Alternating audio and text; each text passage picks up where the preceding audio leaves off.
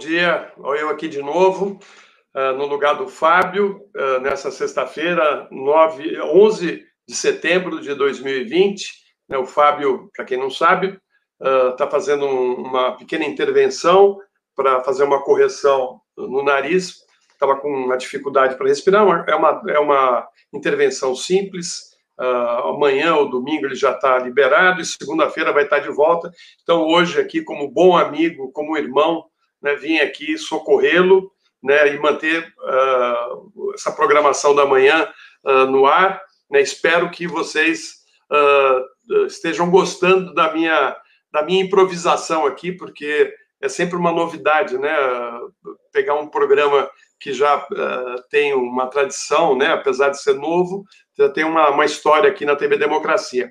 E no, no Tertúlia de hoje a gente vai ter alguns temas importantes, né, que para discutir a questão do aumento dos alimentos, né? A gente vai falar sobre isso. Vamos falar também da posse do Fux, uh, da questão do Zanin, né? O advogado do Lula que está dizendo que toda essa ação contra ele é para dificultar, tirar o foco dele na questão uh, do processo contra uh, o ex-presidente Lula né? E vamos ter, como sempre, os nossos correspondentes e, e uh, tanto fora uh, do Brasil como aqui dentro. Nós temos também aqui o Weiler Diniz, que é o nosso correspondente em Brasília, né? não é internacional. Como não, é que, é, é, que o Fábio fala mesmo? Como é que é que é, você está? É, eu estou na, na Toscânia. Toscânia. Capital da Descalabria. Eu sou o correspondente internacional mais próximo a vocês aqui, viu, Florestar? E, é, né? pô, seja bem-vindo aí, sabe que você, de amigo pessoal de longa data também, tem um profundo respeito por você e poderíamos até dizer que você está aqui hoje é, como Reflorestan Fernandes, dando novos ares aqui ao Tertúlia e muito bem-vindo. E, obviamente, o Fábio está muito bem representado aí é, por você. Obrigado, Eiler. Queria dizer aí para o pessoal que está nos acompanhando que o Eiler é um amigo de longa data, a gente trabalhou juntos na TV Manchete, no melhor momento do jornalismo da TV Manchete, talvez uh, um, um exemplo né? É, da, da televisão, televisão, brasileira. Era uma, uma televisão maravilhosa, produziu uh, um jornalismo de ponta, de primeira, e, enfim, um dia a gente pode fazer até um programa para falar desse, daquela época que a gente fazia um jornalismo sem tantas amarras, né? Tão difícil. Vamos também chamar aqui o, o Tebni, né? Que está lá em Santiago, vai vir aqui hoje mostrar uma entrevista que ele fez, né, Tebni? Bom, bom dia, tudo bem? Bom dia, Florestan. Sim, exatamente. Eu estava comentando antes de começar o programa que é a entrevista com Dagoberto Quijada, que um dos dois cinegrafistas da televisão nacional que gravou aquelas imagens que percorrem o mundo inteiro, né? Das bombas caindo em cima do Palácio de la Moneda, com o, os aviões da, da, aeronáutica do Chile, né? os famosos Hawker Hunter, tá? Sim. Que tem várias histórias depois disso, né? Tá. Legal. É, inclusive, quem não sabe, 47 tá anos do golpe militar no Chile, um golpe violentíssimo, talvez o golpe mais violento uh, que ocorreu na, na, na, América do Sul uh, na, na, década de 70 né? Uh, cerca de 30 se não me engano, 30 mil pessoas foram mortas. E eu tive, inclusive, lá no, no, tem um, um, museu do Holocausto do golpe uh, chileno. É um, é um lugar lindíssimo, uma, uma, uma, vale a pena uma visita. Um, o prédio foi, foi um projeto de um brasileiro, né, Teb? Exatamente. É, um, é o Museu da Memória. Para Museu da Memória. Esquecer. Exatamente. É. Você sabe, e... Teb, que eu tava, eu fui visitar com a minha filha e eu, é, apesar de ser tudo muito leve, né, porque é tudo muito claro, com muita luz, né? Exato. Mas num determinado momento eu comecei a chorar. E minha filha, minha filha era novinha e ela não entendia direito o que estava acontecendo, ficou preocupada. Aí eu tive que explicar para ela, né, a violência daquilo tudo, né, da, da, da, maneira como, como mataram o Vitor Hara, por exemplo, né, cortaram Nossa, as mãos senhora. dele uma coisa horrível, enfim. É, bom, depois, uh, um dia você conta também essa história, né, Tevni? Porque as pessoas não têm noção do que, que eh, representou esses governos militares na América do Sul, né, e o que eles uh, aprontaram uh, e, e que, de que maneira eles deixaram o poder, né?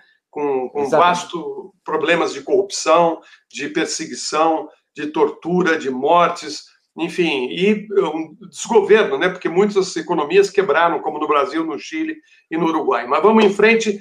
Nós temos aí a Cíntia, né? Que estava agora há pouco comigo aí. Adoro a Cíntia, que a Cíntia ela está sempre compenetrada e sempre com um caminhão de informação importante. Né? Eu adoro ouvir os comentários dela, as notícias que ela traz.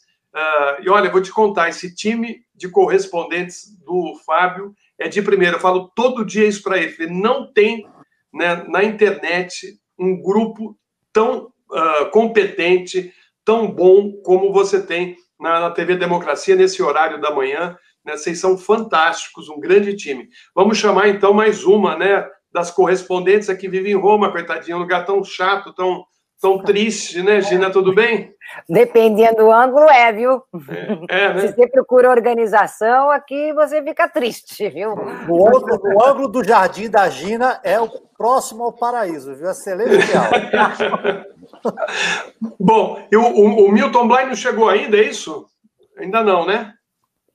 Ele está para chegar, então. O Milton uh, deve estar tá tomando a última taça de vinho, daqui a pouco ele entra aqui. Bom, então, uh, como a gente sabe que as nossas correspondentes estão atrasadas porque vão ter que fazer outras atividades, né? Eu vou começar então com a Cíntia, né? Porque ela, ela vai procurar leis esdrúxulas, não é isso? Nos, é, nos é assim, aqui no, aqui no Tertúlia eu venho só para descontrair, especialmente hoje é sexta-feira, mas hoje estamos comemorando 600 likes no despertador. Normalmente a gente não chega nos 600.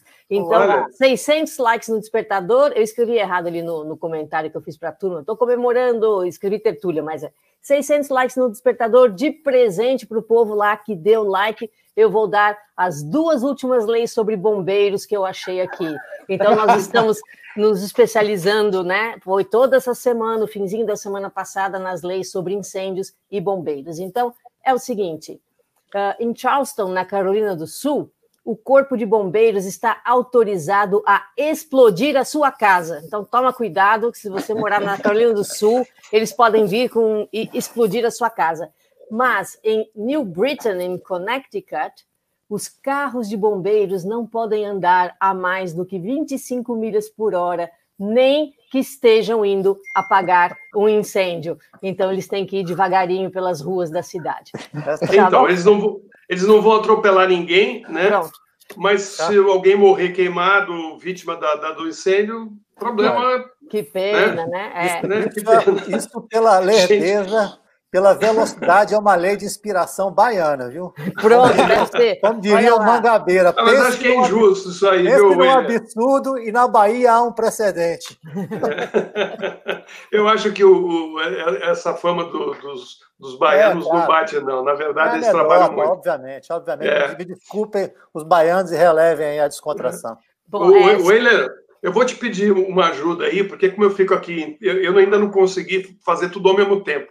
Uh, fazer entrevista, conversar e ficar lendo os chats aqui. Né? O, o, se você puder uh, me ajudar nessa leitura, a Gina eu sei que é boa nisso, que ela é, é rapidinha. Tem alguma não, coisa boa aí, Gina? Você que fica olhando? Pode, pode contar, pode. Tá a Gina lê chat aí, eu, eu, eu vou mais ou menos conduzindo as entrevistas aí para você ficar mais à vontade. Bom, a, tá a Cíntia tem mais alguma coisa? Não, não? Era só para descontrair, dar um bom final de semana para todo mundo, até segunda-feira, vou embora, e a Gina agora vai falar de um assunto meio sério, então é melhor eu, com as minhas piadas, sair daqui, tá bom? Beijo, bom tchau, fim de tchau. semana. Igualmente. Gina, e aí? Que, qual então, que notícias aí, são ruins é, aí? Essas são as notícias péssimas, né? Porque vamos falar dos imigrantes que estavam no alojamento na ilha de Lesbos, na Grécia, e, eles atearam fogos, fogos assim, incendiaram todo este alojamento por protestos, ou seja, era um alojamento para 3 mil pessoas e ali se encontravam 13 mil. Então, depois pegou fogo em tudo, essas pessoas perderam tudo, seus pertences, que já não era nada, né, gente? Mas, é, e aí estão todas elas protestando agora neste porto em, é, em né, na ilha de Lesbos, estão 13 mil pessoas pelas ruas lá. Alguns outros países europeus, como Itália, é, Itália não, perdão, a Alemanha e a França já é, colocaram à disposição para para acolher pelo menos. Dar acolhimento pelo menos ao, a, aos menores de idade, entre esses imigrantes, muitos são menores de idade e desacompanhados. Né? Essa é uma questão terrível. Neste campo da, da, de Lesbos se encontram 60% dessas 13 mil pessoas um, de nacionalidade afegã, e os outros 40 da África, de vários países da África subsaariana. Quer dizer, isso demonstra o problema da imigração ainda que é enorme. A Grécia tem um governo, o primeiro-ministro uh, grego é de um partido de direita, é o Mitsotakis, um, é, é, Pula, pula esse nome aí, Chira, por favor. Pula esse nome. então, o nome do partido dele é a Nova Democracia. É um partido de centro-direita, mas o centro, assim, só para dar uma amenizada, que é um partido de direita, é um partido de, é, que propõe o neoliberalismo econômico, a uma gestão autoritária e também um partido populista, ou seja, um nacionalismo acima de tudo, os gregos acima de tudo e de todos, né? Essas, é, essas frentes assim de, de extrema direita que estão acontecendo. Então essa, essa é uma notícia bastante grave. O que está acontecendo na Itália, que a Itália também é um dos é, é um dos países que mais recebe é, Grécia, Itália e Espanha dentro da União Europeia são os países que mais tem um, um, uma chegada de imigrantes. O que está acontecendo? O número de imigrantes, a chegada de imigrantes na Itália está aumentando mas não mais com aqueles barcos enormes, né, aqueles é, fretados por organizações não governamentais. A tática deles agora para conseguir chegar hum, é ver com pequenos barcos. E aí, neste caso, que é um governo que não é mais o governo da Itália, não é mais o governo uh, de, é, com a extrema direita no poder, é um governo que agora está com centro-esquerda, que é o Partido Democrático, junto com o Movimento Cinco Estrelas, mas é um, é um governo que, é, que ele, ele, ele, aceita socorrer essas pessoas. E a, própria ministra do Interior, ministra Lamborghini, ela falou: olha, o uh, ah, que, que, que, podemos fazer? Afundar esse, é, esse barquinho de borracha com as pessoas dentro para impedi-las de chegar nas nossas terras? Isso não é humano e nós não vamos fazer.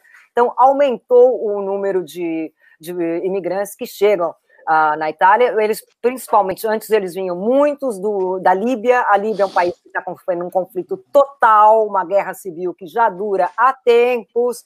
Esses imigrantes eles ficavam confinados em, é, dentro, de, dentro de verdadeiras prisões, torturados, mulheres sendo estupradas. Isso são dados das Nações Unidas. Isso são dados que todos poderiam saber, enquanto o governo da Itália, que quando era de, de, de extrema-direita, a participação do governo dizia: não, não, tem acordo com a Líbia, tem, deixa os caras lá, não, não, não, evitando falar isso, embora a própria Nações Unidas falava: não, não dá.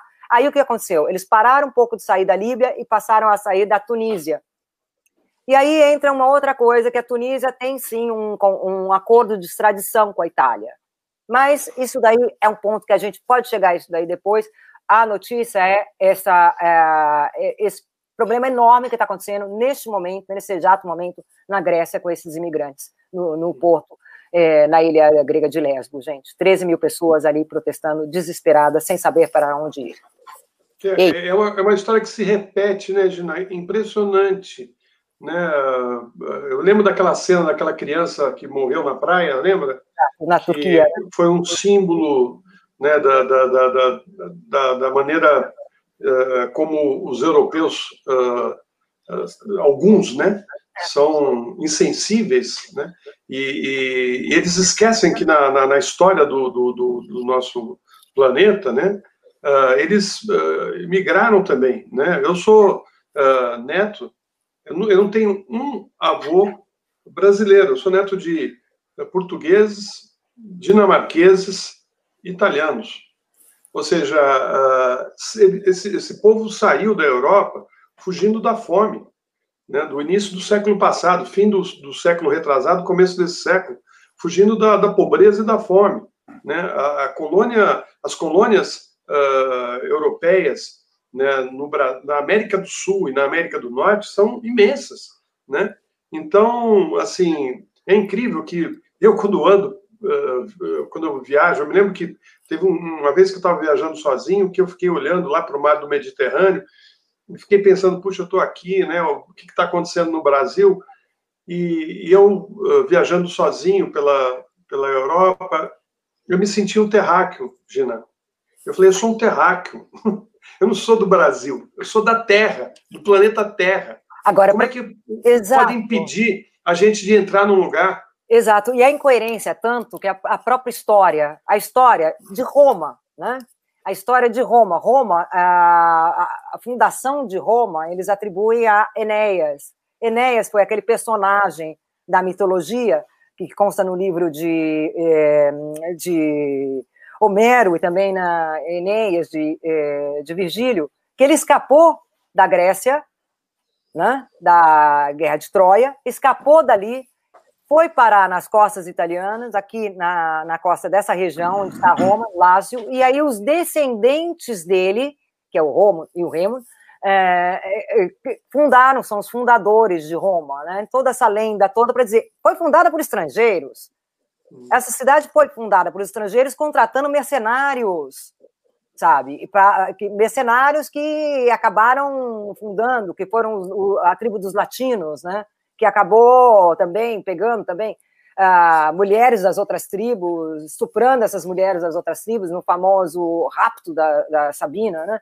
É, é, quer dizer, já a história é feita de imigração. A própria história foi construída através de imigração. Dá uma olhada nos Estados Unidos. Né? É. é, incrível. Bom, eu vou chamar o Milton Black, que está tá chegando agora, atrasado, vou descontar o ponto hoje, viu?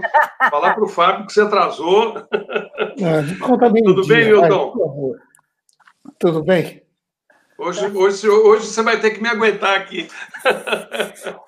É, mas ah, você escutou uh, o que a Gina comentou aí sobre a Grécia e a situação dramática do, dos, dos, imigrantes que estão tentando entrar no país e estão sendo rechaçados, né?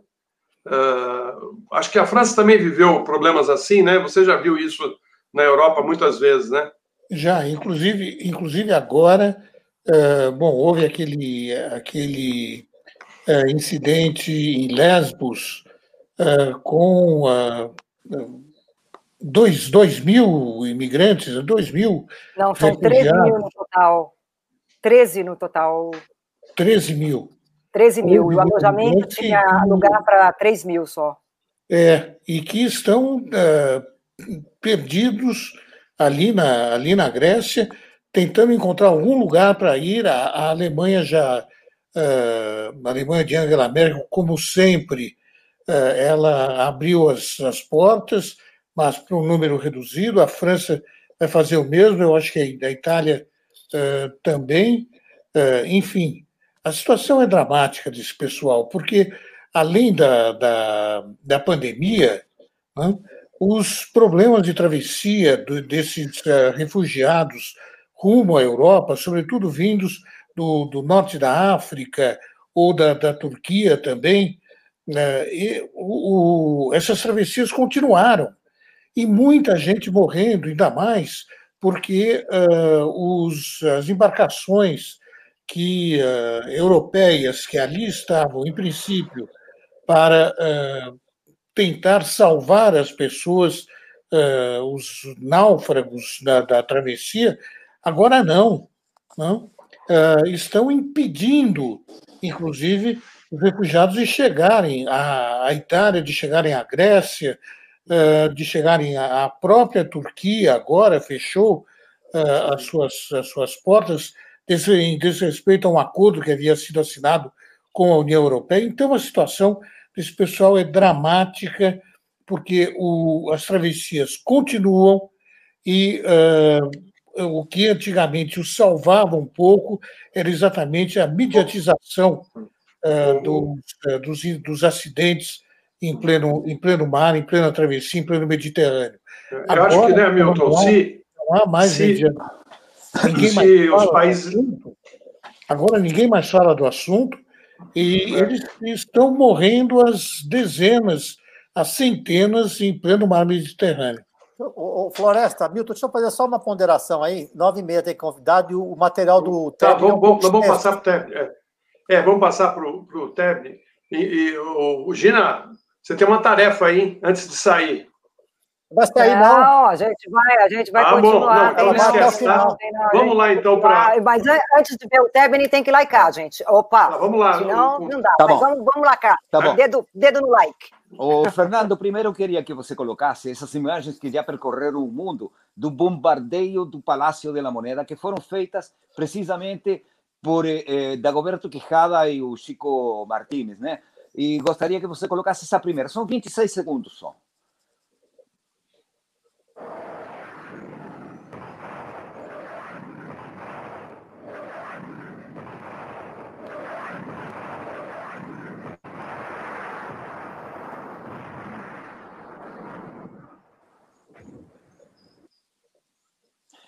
Deixa eu explicar então. Essas imagens foram feitas desde, desde o, o, o, andar número 13 do Hotel Carrera, que ficava do lado, agora é o Ministério das Relações Exteriores, né? ficava do lado do Palácio de la Moneda. E como era tão importante, conseguimos, por incrível que pareça, o depoimento de Dagoberto Quijada, que é um dos autores dessas imagens, que ele não gosta muito de falar sobre o assunto porque ainda dói, né? E, e ele aceitou e temos uma não digo pequena, né? seria exagero. Uma entrevista que eu gostaria de colocar agora, porque, eh, embora esteja em espanhol, está muito bem falado, então acho que vai todo mundo entender. Vamos lá, Fernando.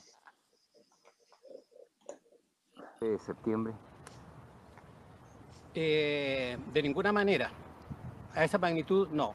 Puesto de que antes del 11 de septiembre hubo una, un otro intento de, de golpe que fue como el tanquetazo.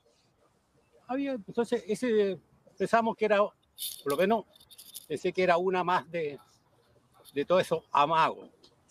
¿En qué canal estabas trabajando en esa época? En Televisión Nacional de Chile. ¿Con quién te mandaron a trabajar ese día? Yo en esa época era asistente de cámara. Hacía poco que había ingresado al canal y trabajaba con camarógrafo porque recientemente falleció. Tipo... Martínez, Manuel Martínez. Sí. Y llegaron allá y cuáles fueron las primeras tomas que hicieron ustedes. Mira, eh, nosotros llegamos temprano a, la moneda. Fue todo una, una, una, aventura llegar desde el canal hasta la moneda porque ya estaba cerrado los accesos hacia el centro. ¿ya?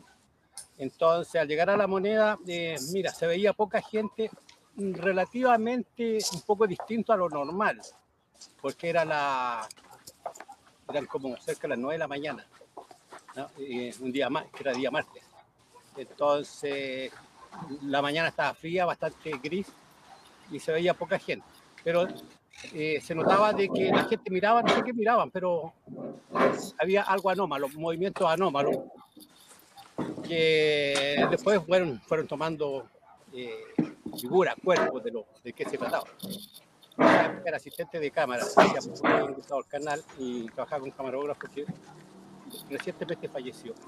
Chico. Martínez, Manuel Martínez. Sí. Y llegaron allá y cuáles fueron las primeras tomas que hicieron ustedes. Mira, eh, nosotros llegamos temprano a, la moneda. Fue todo una, una, una aventura llegar desde el canal hasta la moneda porque ya estaba cerrado los accesos hacia el centro. ¿ya? Entonces, al llegar a la moneda, eh, mira, se veía poca gente relativamente un poco distinto a lo normal, porque era la, eran como cerca de las 9 de la mañana, un día más, que era día martes. Entonces, la mañana estaba fría, bastante gris, y se veía poca gente. La intención fue llegar eh, e ingresar a la moneda. Yo por primera vez veo que la puerta estaban prácticamente, las puertas estaban cerradas, excepto una puerta peatonal si existía en esa época no me acuerdo, pero, pero las puertas están casi, casi cerradas. Y no nos, no nos permitieron que, que ingresáramos. Pues no, no, nadie Dijimos de qué medio éramos. De hecho, nuestro jefe eh, eh, máximo, que era Pedro Olivares, estaba adentro. Le dijimos, nuestro jefe está adentro. Siempre ustedes no pueden entrar. Dice eh, nos quedamos en la calle frente al Palacio de la Moneda. Pero aquí quiero hacer un, un pequeño preámbulo técnico, porque nunca sé, y es la gran incógnita de bastante que le queda a uno en la vida, qué habría pasado con nosotros si logramos ingresar a la, moneda. el mismo fin seguramente que Augusto Olivares, aunque no hubieran sido ustedes los que se suicidaran, ¿no? No, no, indudablemente, pero, pero no sé, no sé qué, si el testimonio habría sido distinto, nuestra vida habría sido, habría continuado, pero estoy... Era, era un dilema. Y, ahí, y sigue siendo el dilema. ¿Y ahí deciden irse al Hotel Carrera o después de eso? Mira, eh, en vista de que no, no nos dejaron estar, había otra prensa, eh, en, la plaza, lo que es la Plaza de la Constitución, que tenía otra, otro diseño, era una un gran estacionamiento de autos en esa época, no es lo como es ahora.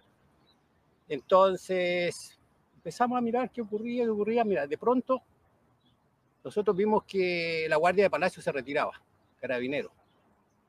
Y, y ahí fue la última imagen del presidente Allende cuando se asoma a un balcón del segundo piso en la penúltima ventana que da hacia la calle Morandé, en, la plaza, lo que es la Plaza de la Constitución, que tenía otra, otro diseño, era una estación, un gran estacionamiento de autos en esa época, no es lo como es ahora. Entonces empezamos a mirar qué ocurría, qué ocurría. Mira, de pronto nosotros vimos que la Guardia de Palacio se retiraba, carabinero. Y, y ahí fue la última imagen del presidente Allende cuando se asoma a un balcón del segundo piso, en la penúltima ventana que da hacia la calle Morandé. Y algo le habla porque nosotros estábamos, nos separaba el, ancho de la calle más unos 20 metros más. Entonces, algo le habla, mira hacia abajo y es la última imagen que hay de él. Y es la última imagen que tú tienes. Y, claro, y él se entra y se retira de la guardia de palacio. Y bueno, fíjate ver tanque ahí, le digo a Manuel, mira, mira lo que está, lo que está ocurriendo, hay que hacer pura imagen. Y se empiezan a, desplazar los, los, militares. De pronto yo pregunto la hora eh, y me dice Manuel, o veo la hora, las 9.25. ¿Por qué pregunté la hora? Porque dentro de los camiones baja un oficial, no sé qué grado tendría, y dice, con un megáfono en la mano, y dice a la gente que lo insta a que abandonen el lugar porque se va a proceder a atacar eh, el, Palacio de la Moneda. sentimos balas. No sé de qué lado vinieron, Pero empezó esa bala de un lado, después por distintos lados. Mira, y ya a esa altura ya yo la visión no, la, era, no era absolutamente clara. No sé si la misma ansiedad, los mismos nervios, las balas caían en el piso no, no sé si lo dispararon nosotros, era casualidad, pero la cosa que le digo a Manuel, corramos hacia, está el monumento de Diego Portales, en la Plaza de la Constitución, casi con Agustina, que es casi el mismo lugar donde, donde está actualmente. Era la única parte en, terreno tan abierto que nos podía servir de, de contención y de parapetarnos. E, eso nos servía de, mucho, de mucha protección y decidimos, en la carrera se nos engalletó la película entonces nos tiramos hacia el, hacia el lado de Agustina, donde está en esa época el diario La Nación, y hay unos jardines. Entonces abrimos la cámara para desenredar la película, pero justo sale un pelotón de carabineros y nos dicen, salgan de aquí, en, términos bastante chilenos. Y corrimos y nos pusimos al medio de la, de la calle Agustina. Pero ya en ese minuto había que todo el mundo corría para allá, los gráficos, camarógrafos, periodistas, gente que miraba. Entonces ya se produjo un, un, desbande. Y por casualidad, de repente, dice un tipo, un colega de cámara, dice, oye, dice, eh, lo invito, vamos a, mi habitación. Yo tengo una habitación aquí en el, Hotel Carrera que da justo hacia la moneda, dice. Ah, ya. La puerta principal del hotel estaba clausurada y entramos por una, por una puerta de servicio. La cosa es que yo le pregunto, ¿cuál es tu habitación? 1321, dice. Entonces, cuando dicen, ¿y ustedes están acá? Sí, la habitación 1321, ya nos dejaron pasar. Ingresamos al, ingresamos al hotel y cuando mm, a la gente la estaban evacuando hacia el subterráneo, y nosotros corrimos por la escala, nos usamos el ascensor y subimos los 13 pisos. Mira, de verdad, miramos hacia la, hacia, por la ventana y la, y la visión que teníamos era espectacular, veíamos todo el Palacio de la Moneda inmediatamente en diagonal hacia nuestro lado derecho. Y, y de ahí empezamos a, a ver esto, seguía los, los tableteos de ametralladora, de hecho, a nosotros nos, yo creo que, bueno, el camarógrafo uruguayo tenía una cámara similar a la nuestra con de esos lentes que de abajo a esa distancia, de, a nivel de piso hasta un piso 13, tú no sabes si es el cañón de una, de una, de una metalleta o un cañón o una, un tubo de o, un lente de una cámara. Entonces se, se, nos, se nos disparó. De hecho, en dos o tres oportunidades se nos disparó esa hermosa habitación del hotel que era blanca, espectacular, que era uno de los hoteles mejores que había en Santiago en esa, época, quedó llena de balas. Balas, era un montón de, de polvillo, del yeso donde se desprendió y quedamos blancos como ratones de panadería. Y eh, contamos, eh, yo en un momento conté 27 impactos de balas, el test y los rebotes de balas. Felizmente eran balas de grueso calibre que lograron eh, muchas, incrustarse. Porque yo creo que si es de poco calibre, un rebote no habría llegado. Eh, bueno, vimos todo eso, todo eso, vimos el bombardeo cuando de, estos aviones que, de los Hawker, que venían de, de, dirección desde la estación Mapocho hacia la moneda. O sea, o sea de norte a sur. De norte a sur. Y grabaron todo eso. Eso es las imágenes que existen. Ah, los, los roques que caen a la moneda. Vimos cuando la bandera con el escudo que normalmente está izada en el, en el palacio se, se, empieza a quemar. Está en esa imagen.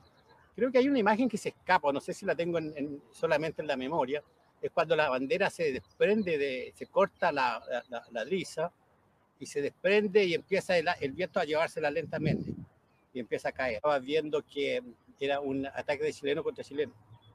¿No lo entendías? Eh, es difícil de entender. Eh, eh, eh, hay cosas en la vida que, que, tú no sabes por qué ocurren, porque la dimensión de por qué ocurrió eso obedece ya a otro tipo de... Yo solamente cuento lo, lo, lo que vi ahí, ¿ah? de por qué pasó, esa es otra historia. Eh, después, eh, bueno, eh, seguían los impactos de, de, bala a nuestra habitación y bajamos. Bajamos. Esto nosotros entramos un día martes por la mañana y recién salimos, el día viernes porque no quisimos después en el hotel abandonarlo porque nos enteramos de que andaban buscando, sabían de un equipo de TVN que había ahí. Temimos que nos pudieran quitar la película y de hecho la, la, sacamos, la guardamos en una, en una sala, en un salón donde había muebles viejos, cosas que el hotel daba de baja y la fondeamos ahí, pusimos otra película virgen. Esconden la película porque era un documento histórico, por supuesto. Sabíamos. Ya, esto fue un día viernes, o sea, tres días después. Y sea, se habían quedado todo el tiempo en el, en el hotel. La película la sacamos inmediatamente ese día martes por la tarde. ¿ah? O sea, no nos quedamos con el material y lo fondeamos. O sea, el mismo día, el día 11, ya en la tarde, nosotros teníamos material fondeado. Yeah. Que era el, el, realmente el que valía o que vale porque está el bombardeo a la moneda, visto desde arriba, en el caso nuestro. Deben haber otras imágenes por ahí. Eh, y además que era muy difícil mantenerse en, en, en, esa habitación porque se estaba disparando mucho. Eh, nuestra habitación con los rebotes de bala, la, la, la, puerta estaba perforada en la mitad. De hecho, cuando salimos de la habitación nos lanzamos al piso y, salimos a gata. Este es lo, de arriba, yo creo que eh, las imágenes fuertes son de cuando empiezan a llegar los, los para mí, el retiro de la, de la Guardia de Palacio, la llegada de los tanques, los militares, el, se asoma el presidente Allende y el bombardeo a Palacio. Para mí, esos son el mayor contenido que tiene este, lo que me tocó vivir ahí. ¿Te dio pena, Dago?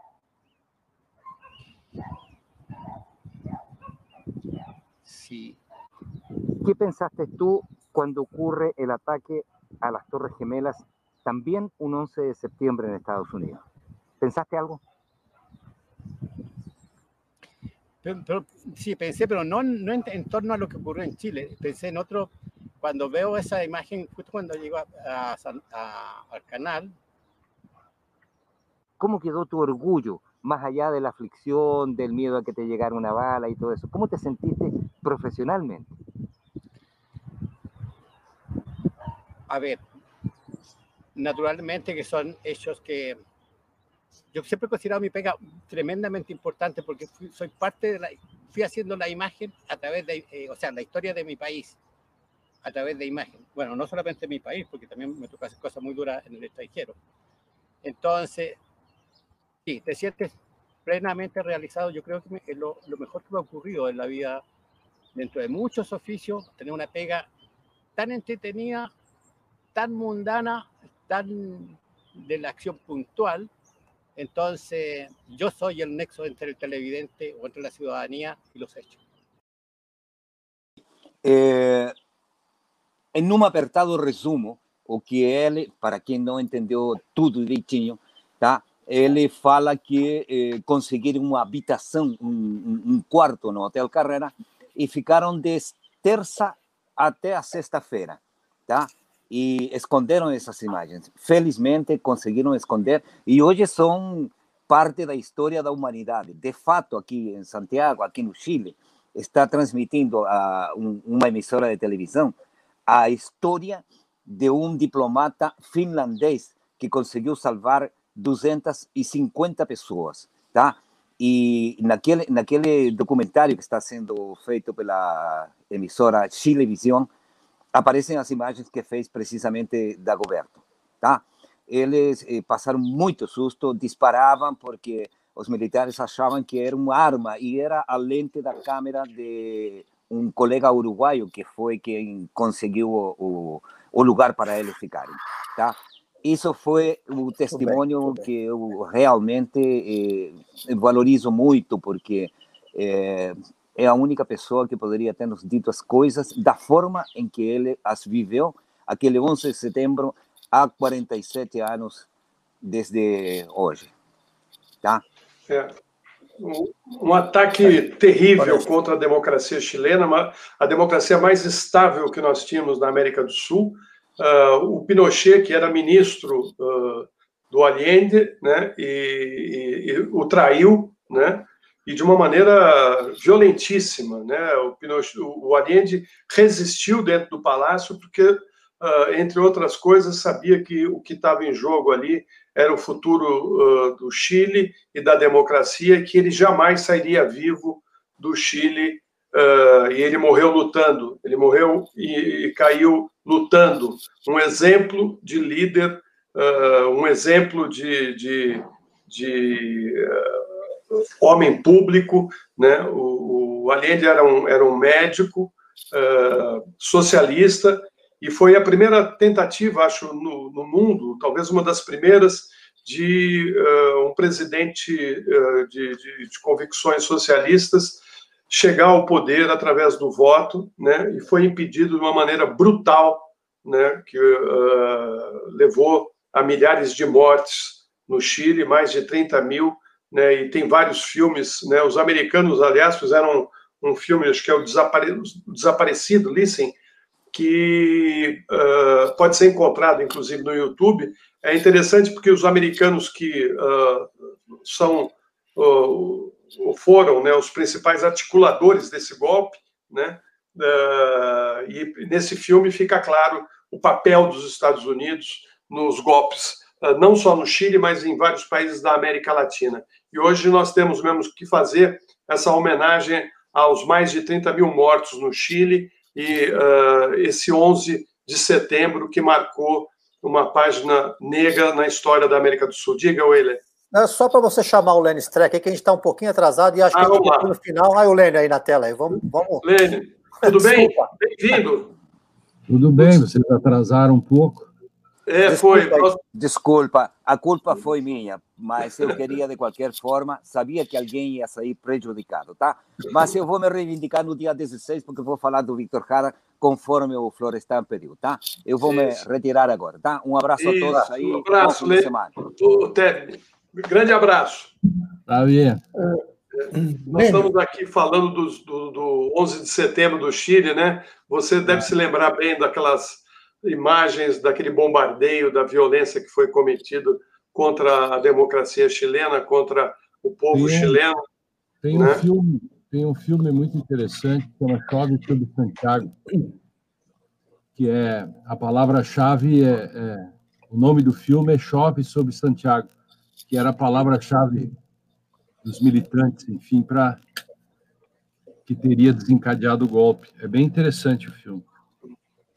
Uh, Lênio, uh, vamos para a nossa pauta, uh, que eu, eu, queria até abrir já discutindo uma questão, gente, aí a gente segue em frente, que é a questão da ação do, do, do da Lava Jato nos, nas 50 atuações que foram feitas contra escritórios de advocacia. como é que você viu isso e qual você acha que vai ser a reação uh, da justiça brasileira, quer dizer, quem vai decidir essa parada vai ser o Supremo ou, ou vai ser a própria uh, movimentação do OAB e dos advogados? Bom, de todo modo, vai ter que ser resolvido na justiça, né? Não há outro modo de resolver isso, porque ou fazem, uma, eu não sei se já fizeram, né? Porque ninguém morre de tédio no Brasil, então a gente nunca sabe o que está acontecendo. Tem, tem, tem eu mesmo escrevi um artigo, publicamos ontem no, na, num veículo aí do Observatório do, da Câmara, é, falando sobre essas questões. Eu penso que talvez o Supremo resolva é, por reclamação. Todavia, é que é, é, o, é muito difícil saber se o Supremo suporta né, essa, essa toda, tá entendendo? Porque o, o Ministério Público faz um ato muito ousado, né? Compreende?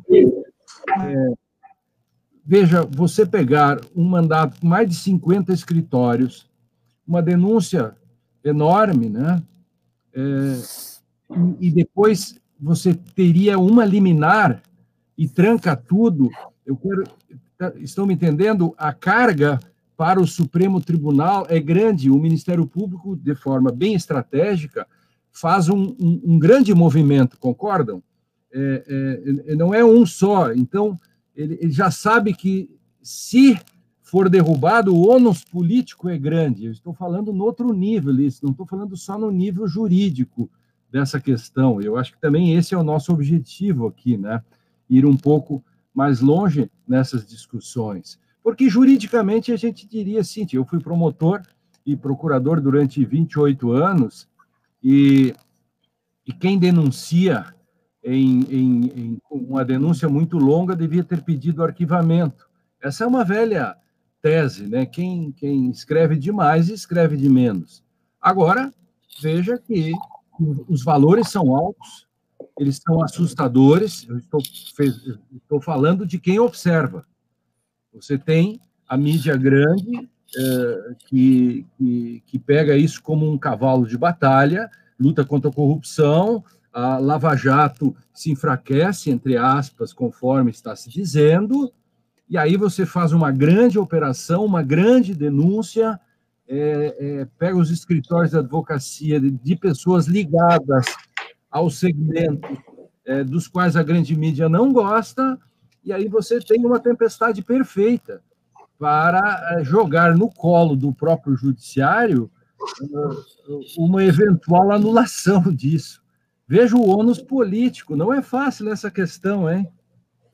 Uh, Lênin, uh, eu gostaria de saber o seguinte: aproveitando que você é, é um especialista, sobretudo em filosofia do direito, eu vejo uma quantidade de aberrações jurídicas se sucedendo umas às outras, uh, inacreditável, estupefaciente. Não? Nos, últimos, nos últimos dias, nas últimas horas. Não? Uh, e, e, eu me pergunto o seguinte: se democracia é, inclui realmente Estado de Direito, que é o caso.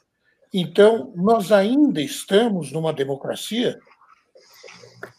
Pois é.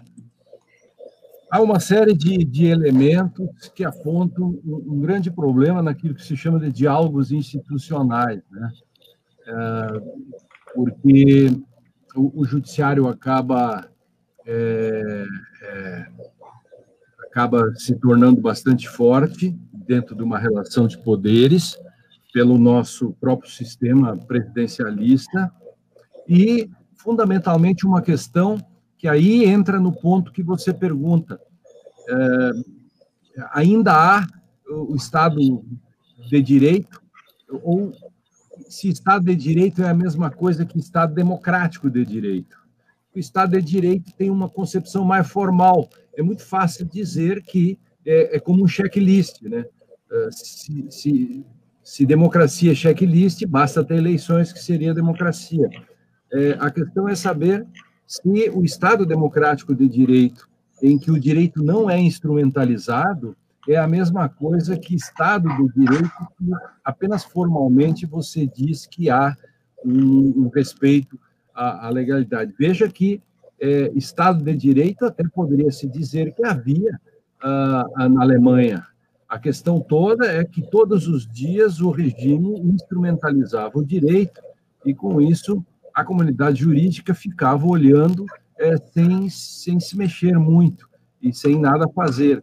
Eu acho que nós estamos pagando o preço pela, pela falta de compreensão do sentido do Estado democrático de direito, confundi-lo simplesmente com o Estado de direito, que é uma questão formal do século XIX até, e, e, e não nos importarmos com o, o atropelo da, das garantias. É, é, numa metáfora, o, artigo 5 da Constituição, ele, ele vem no início da Constituição.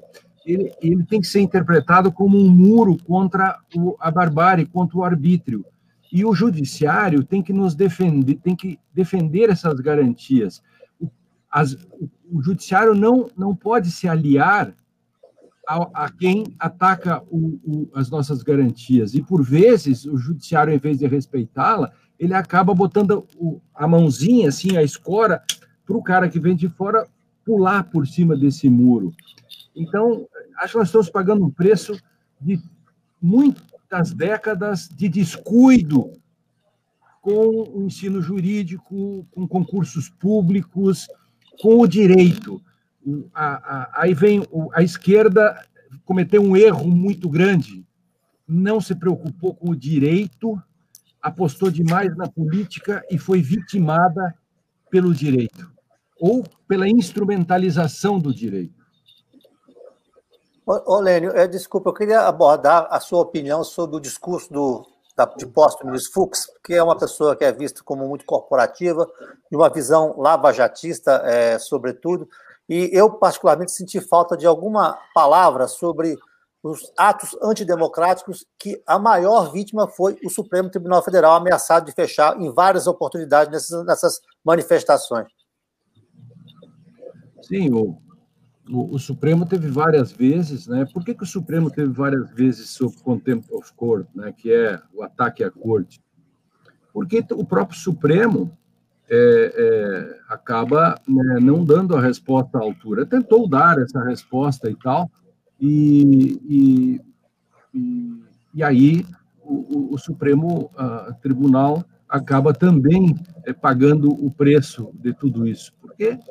Porque é, nos momentos cruciais é, ele, ele acaba chegando no limite, naquilo que no, hoje, nos países, inclusive nos países bem centrais democráticos, como alguns europeus, assim, que a democracia é mais fácil de exercer, os próprios poderes judiciários acabam tendo o, o, o seu limite, né? O, o, seu limite em face do próprio poder político, por exemplo, do, do, do, do, do poder executivo, quando um general é, ameaça o Supremo para que o Supremo não conceda o habeas corpus do Lula. Não sei se ele não, ele, se, se ele não concedeu naquele momento por isso, mas isso ficou no ar e essa pessoa não foi punida por isso. Então, essas coisas quando ficam, depois o preço o preço vem a cavalo. Quando a Raquel Dodge assumiu o cargo, é, eu disse para ela que ela devia fazer que nem os generais romanos, quando voltavam das, das, das vitórias, e tinha um escravo do lado que disse 500 em 500 jardas, puxava na, na, na toga e dizia: Lembras-te que és mortal. Eu disse, procuradora-geral, e também disse para o novo agora, é, e, e, aproveito para dizer isso para o próprio ministro Fux, é, de, de, pegar um estagiário que de 30 em 30 minutos puxa aquela capa e diz: lembra-se da Constituição. Porque fora da Constituição, numa democracia como a nossa, cheia de problemas, é muito pior. Então, nesse sentido, é, é, temos tempos duros aí é, no futuro, no presente e no, e no passado já tivemos e estamos pagando com juros de cartão de crédito. Aliás, o próprio presidente né, da República, né, Weiler, disse ontem numa solenidade que as Forças Armadas são as guardiãs da democracia. democracia. Né, como é que o senhor vê o presidente da República falar um, um absurdo desse? Começa que o presidente da República, é, é, nessas coisas, é, outro dia esteve lá no, no Toffoli, é, e, e, ele tomou a palavra, quer dizer, isso é uma coisa rara. É, imagina o presidente do Supremo participar da reunião ministerial, chegar lá, o presidente do Supremo participar de uma reunião ministerial, essas coisas atípicas, e, e essa tese, é, aquele balão de ensaio que tentaram com o 142, Sim. É, e que a comunidade jurídica e tanto a comunidade política caiu de pau, deu certo, porque é, é, a reação foi bastante grande, é, não está enterrada, não. É, Enganam-se os que pensam uh, que essa tese do 142 das Forças Armadas uh, serem um, um guardião ou, ou um corifeu, uh, isso não terminou ainda, não. Está é, é, é tá sepultada por enquanto. Mas isso é um fantasma que está aí. Veja que de novo foi falado. Entende? Então, isso mostra a fragilidade da, da do nosso do, da nossa democracia, né? É, doutor Lênio, é, naquela é, resposta anterior acabou faltando uma, uma, opinião sua ou uma impressão sua sobre esse primeiro discurso do Fux. É, como é que você, como é que indicaria algum tipo de comportamento dele, o que ele disse ontem, se foi só burocracia, protocolo mesmo, ou se indica realmente um caminho? Eu não, eu não, eu não vejo nenhuma diferença do que do, do, do Fux não presidente com o Fux, que será o, o presidente do Supremo. É, é, todas as concepções dele com relação ao direito, à Lava Jato, todas essas questões, ele, ele vai exercer agora é, no, no, no, domínio do, do, da própria pauta. Que a grande questão aí no Brasil, e eu mesmo fiz uma ação contra isso, na época que a Carmen Lúcia, lembram? A Carmen Lúcia nunca colocava em pauta o, as ADCs. Essas ADCs que nós fizemos durante três anos. Aí o que, que a gente fez? A gente entrou com uma ação e, e perdemos, dizendo que o presidente da corte não podia fazer a pauta. Aliás, isso no parlamento também. É, esse presidencialismo nosso tem esse problema de, um, de, um, de, uma espécie de monarquia absoluta. O presidente da Câmara bota quando quer um impeachment, quando quer qualquer coisa, e ele escolhe o dia como o, o Eduardo Cunha fez. O presidente Supremo, ele faz a pauta, se ele não quiser botar a suspeição, a, a, a, a DC na época, ele não põe. É, é, e, e, se a suspeição do Lula, por exemplo, for para o plenário, quem pauta é o presidente. E se ele não quiser pautar, ele não pauta. Esse poder presidencialista dentro dos demais poderes é também um dos, das anomalias da nossa democracia. É, eu gostaria, por favor, que o, o, senhor comentasse que nós tivemos essa semana, aliás, olha, é, essa expressão dos antigos romanos, memento mori, tem muito a ver, viu? que, ou seja, todos Sim. somos mortais. Tem muito bem citada mesmo essa, é, essa expressão romana, né? latina. Essa semana estivemos com com um entrevistado que é o César Calderon. Ele veio aqui, ele é o autor do livro Ascensão do Bolsonarismo no Brasil no século XXI. E ele veio também falar uh, de um outro livro de um antropólogo português, uh, Bo, Boaventura de Souza Santos. Ou seja, é, que é bem interessante quando ele fala da politização da justiça, ou seja, a politização da justiça, segundo ele, era, era justamente para despolitizar um país. Como é que o senhor encara isso? Claro, você uh, uh, o, o, modo como é feita a política ela ela ela ela desidrata a própria política. O, o, há uma tempestade perfeita para que você crie pressupostos para o autoritarismo. A primeira coisa é, é, é você é criar uma espécie de democracia robesianista isto é uma uma uma democracia que não tem intermediações em termos mais liberais uma democracia ideal é uma, em termos liberais, uma democracia lockeana, no sentido da intermediação, instituições fortes. O que, que faz o populismo, do modo como é posto no Brasil? Enfraquecer as instituições. Amaldiçoe as instituições, você desidrata a política e você está sendo absolutamente político, desidratando a política para esvaziar a política e dizendo que você não faz política isso agrada todo um setor enorme de alienação, que, aliás, é um, é um conceito e tem que ser de novo discutido, né? Esse conceito de alienação antigo, que parece que vai sendo uh, deixado de lado. É, pessoal, eu, eu às 10 em ponto, eu, eu tinha combinado. Não, tá, eu, tá certíssimo. Eu entro a live com um, um, um professor português é, num congresso internacional que começa às 10 horas em ponto. Perfeito. Perfeito. O atraso foi nosso.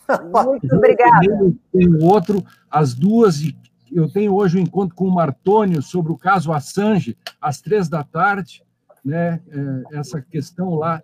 Aí, aí, esse é um outro ponto interessante dos limites do judiciário, de como lá é, é, no, no, no, no Reino Unido o, o Assange está sendo julgado dentro de um país democrático a partir de uma espécie de estado de exceção é, dentro do próprio judiciário. Ele não consegue nem se comunicar com seus advogados. Que tenho dois... Lembra, nós deixamos, nós deixamos aí a condição, a condição que você volte. Tá bom? Esse, esse, é, o problema são as agendas aí, né? É. Tchau, Fernando. Tchau, tchau, todo mundo aí. Valeu. Tchau, tchau. Desculpa atrás, professor. Um abraço. Gina, Fantástico. Vamos, vamos dar uma passada aí na, na, na nossa vamos participação lá. aí. Do, pede likes vamos também lá. aí, de likes. De likes. Deixa eu dar uma olhada aqui, como é que a gente está. Ó, eu estou munida, viu? Eu estou de olho em todo mundo aí. Vamos ver quantos likes, quantas pessoas estão nos assistindo e quantos likes quantos likes contamos, né? Neste momento estamos com, peraí, deixa eu tirar o som aqui, senão vai, senão vai dar bagunça. Peraí, pac. É, estamos com 430 pessoas nos assistindo neste momento e temos 361 likes. Gente, a gente precisa de like. Vamos dar um like, vamos, seja like, oh, dá like, gente, porque é isso que conta pra gente, não é, não é para dizer isso daí dentro dessas classificações misteriosas aí do YouTube e outras e outros sistemas aí que eu sou ignorante a respeito, eu vou sei que isso conta e muito, e a gente precisa disso. Gente, vamos lá, cá. É. Vamos lá. a gente, a gente, diga aí, quem está quem tá falando? Eu, eu ia comentar alguma coisa sobre o judiciário, mas enquanto nós, nós próximo entrevistado. Porque o, o, o discurso antes de posse do, do Fux, né? Ele é um ministro muito identificado com a Lava Jato, isso não é nenhuma novidade para ninguém vai se alinhar às teses da Lava Jato, é, mas o, os reveses da Lava Jato no Supremo não, não dependem diretamente do presidente. Como disse o doutor Lênio aí agora há pouco, todo mundo sabe disso, é, é muito o poder dele, é quase que feudal ou monárquico, é, se concentra na pauta mas ele também tem um perfil muito corporativo. É dele, por exemplo, a, a, a decisão de conceder aquele auxílio moral-dia ao juiz e, mas no, no tempo recente, em relação àquela ação é, bisbilhoteira do Ministério da Justiça, que investigava os denominados antifascistas, ele teve, fez um voto muito crítico, muito duro, muito veemente. É, mas no discurso de ontem, é, fora os protocolos necessários, fora aquelas referências obrigatórias de harmonia entre os poderes, de combate à corrupção, enfim, ele estabeleceu lá cinco eixos é, básicos da, que vão, vão, vão, balizar a gestão dele aí, que é, é respeito aos direitos humanos, é, respeito ao meio ambiente, segurança jurídica, combate à corrupção e uma desobstrução do STF. Isso é importante porque ele, ele é, é, sinaliza que a, aquelas demandas jurídicas que possam ser resolvidas fora do Supremo, ele sinaliza que devolverá aos agentes políticos e institucionais é, é, que são capazes de resolver, independente de judicialização. Isso está querendo dizer o seguinte: essa, esse excessivo é, esse excessivo, essa excessiva judicialização da política tende a ter menos espaço é, na gestão dele, que são durante aí dois anos. Mas, em compensação, também irá presidir o CNJ. Então, aquela ação que está se imaginando para é, levar é, o ministro, o juiz Marcelo Bretas ao CNJ por usurpação de competência, no caso é, das operações contra os advogados, sinaliza que não terá muita prosperidade lá, não.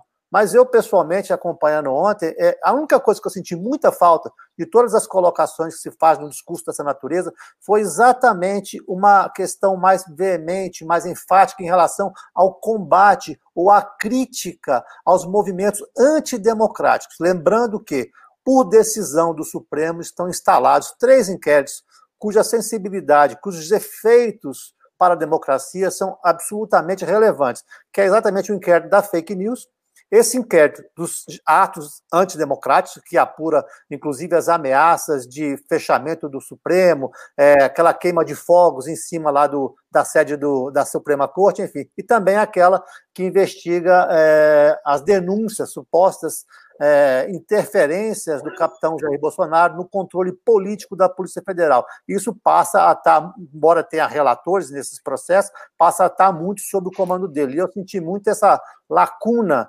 essa falta é, da fala dele para o momento. Teria que ter tido uma posição mais enfática no combate ou na crítica aos movimentos antidemocráticos, porque aquela visita que o capitão Bolsonaro fez ontem e que foge completamente dos protocolos e do respeito às instituições não é a primeira vez. Você, ah, vocês vão se lembrar que ali no ápice da pregação golpista, ali final de maio, começo de junho, ele invadiu o gabinete do presidente Dias Toffoli com um grupo de empresários. Ele desprezava os, os CPFs que estavam morrendo, queria salvar os CNPJs. Naquela relação com o Toffoli, que era realmente muito anômala, é, o Toffoli, vocês também irão se lembrar, foi quem concedeu aquela liminar e deu um oxigênio para Flávio Bolsonaro aí por pelo menos cinco meses nas investigações sobre o crime de peculato no Rio de Janeiro. Então, é, e no final da sua gestão, o ministro Toffoli, que teve essa aliança, é, digamos, não recomendável com o executivo, é, finalizou a sua gestão dizendo que não tinha identificado nenhum movimento antidemocrático por parte do capitão Jair Bolsonaro. Pelo menos nesse aspecto, eu acho que é, a postura do Fux poderá é, melhorar essa relação da independência e do respeito às duas instituições. Muito bom. Olha, Nós estamos já com a presença aqui do Rabino Ventura. Queria trazer ele aqui para a nossa conversa. Bom dia, Rabino. Tudo bem? Acho que está sem áudio. Precisa abrir o microfone. Está com o microfone fechado. Bom dia. Seja bem-vindo. Estamos, agora estamos. Então, tá ah, como é que o senhor está vendo, Rabino, a, a, essa perseguição dos evangélicos extremistas aos judeus e antissemitismo no governo Bolsonaro? Vamos direto para o assunto que nos traz aqui nessa conversa. Olha, eu acho que. Vou falar para vocês, é até, é até difícil falar sobre esse assunto nesses dias, porque eu estou bastante envolvido nesse, nesse tema do antissemitismo. O que tem acontecido um, hoje em dia, graças a toda a instabilidade, graças à questão do corona um, e etc., um, são é a multiplicação das teorias da conspiração. E com isso vem muitas muitas perspectivas completamente assim bastante absurdas mesmo, por parte de alguns grupos evangélicos, eu diria que são seitas evangélicas, e não do mainstream, não da maioria, não das igrejas mais tradicionais e etc., que muitas vezes, inclusive, têm bastante simpatia pelo povo judeu, Uh, mas são, são ideias que elas são muito venenosas e elas vêm se espalhando pelo Brasil com bastante força graças às redes sociais. E sempre isso acontece em períodos de instabilidade, né? O povo judeu está acostumado com essa, essa posição de bode expiatório. Agora, em relação a, ao governo, eu digo isso com muita com muita tristeza e ao mesmo tempo com muita certeza. Isso não é os estereótipos e, e, o ódio ao povo judeu não é exclusividade de governo algum. Tem algum microfone aberto? Poderia ser anestesia, não vi nada. Agora estou com o nariz meio agido, mas a cirurgia foi muito boa. Muito, muito bem. Uh... Eu, não, eu não concluí. Ah, é, existe um antissemitismo na direita, existe um antissemitismo na esquerda, existe um antissemitismo no Islã, no, entre os evangélicos, assim como, graças a Deus, existem pessoas e, e, e, grupos também muito simpáticos ao povo judeu, etc. e tal. Eu acho que toda essa questão do antissemitismo, ela tem, ela tem a ver com uma questão muito mais ampla, que é a da falta de educação, que é a da falta de educação para o diálogo, que é uma sociedade onde a gente vive cheia de estereótipos, cheia de ódio, onde as pessoas, tanto grupos políticos, seja da esquerda, seja da direita, quanto grupos religiosos, se valem de um comportamento que parece muito mais o comportamento de torcidas de futebol, onde a certeza absoluta de que o meu time é o melhor é o que impera, e não a capacidade dialógica para tentar fazer com que as coisas sejam compreendidas, os, os, os mal entendidos desfeitos, e principalmente é, estratégias que, que visem o bem comum sejam feitas. É, Olha, Franz Hilder, o genocídio ao povo palestino é permitido e realizado. Por exemplo, esse é um tipo estúpido, mesquinho e ignorante de comentário de pessoas que não conhecem nada sobre a demografia dos palestinos. É o grupo que mais cresceu no Oriente Médio, mas a gente vê essas pessoas, por exemplo, que na realidade não amam os palestinos, mas que odeiam os judeus, se utilizando da causa palestina como um, pre um pretexto para destilar ódio.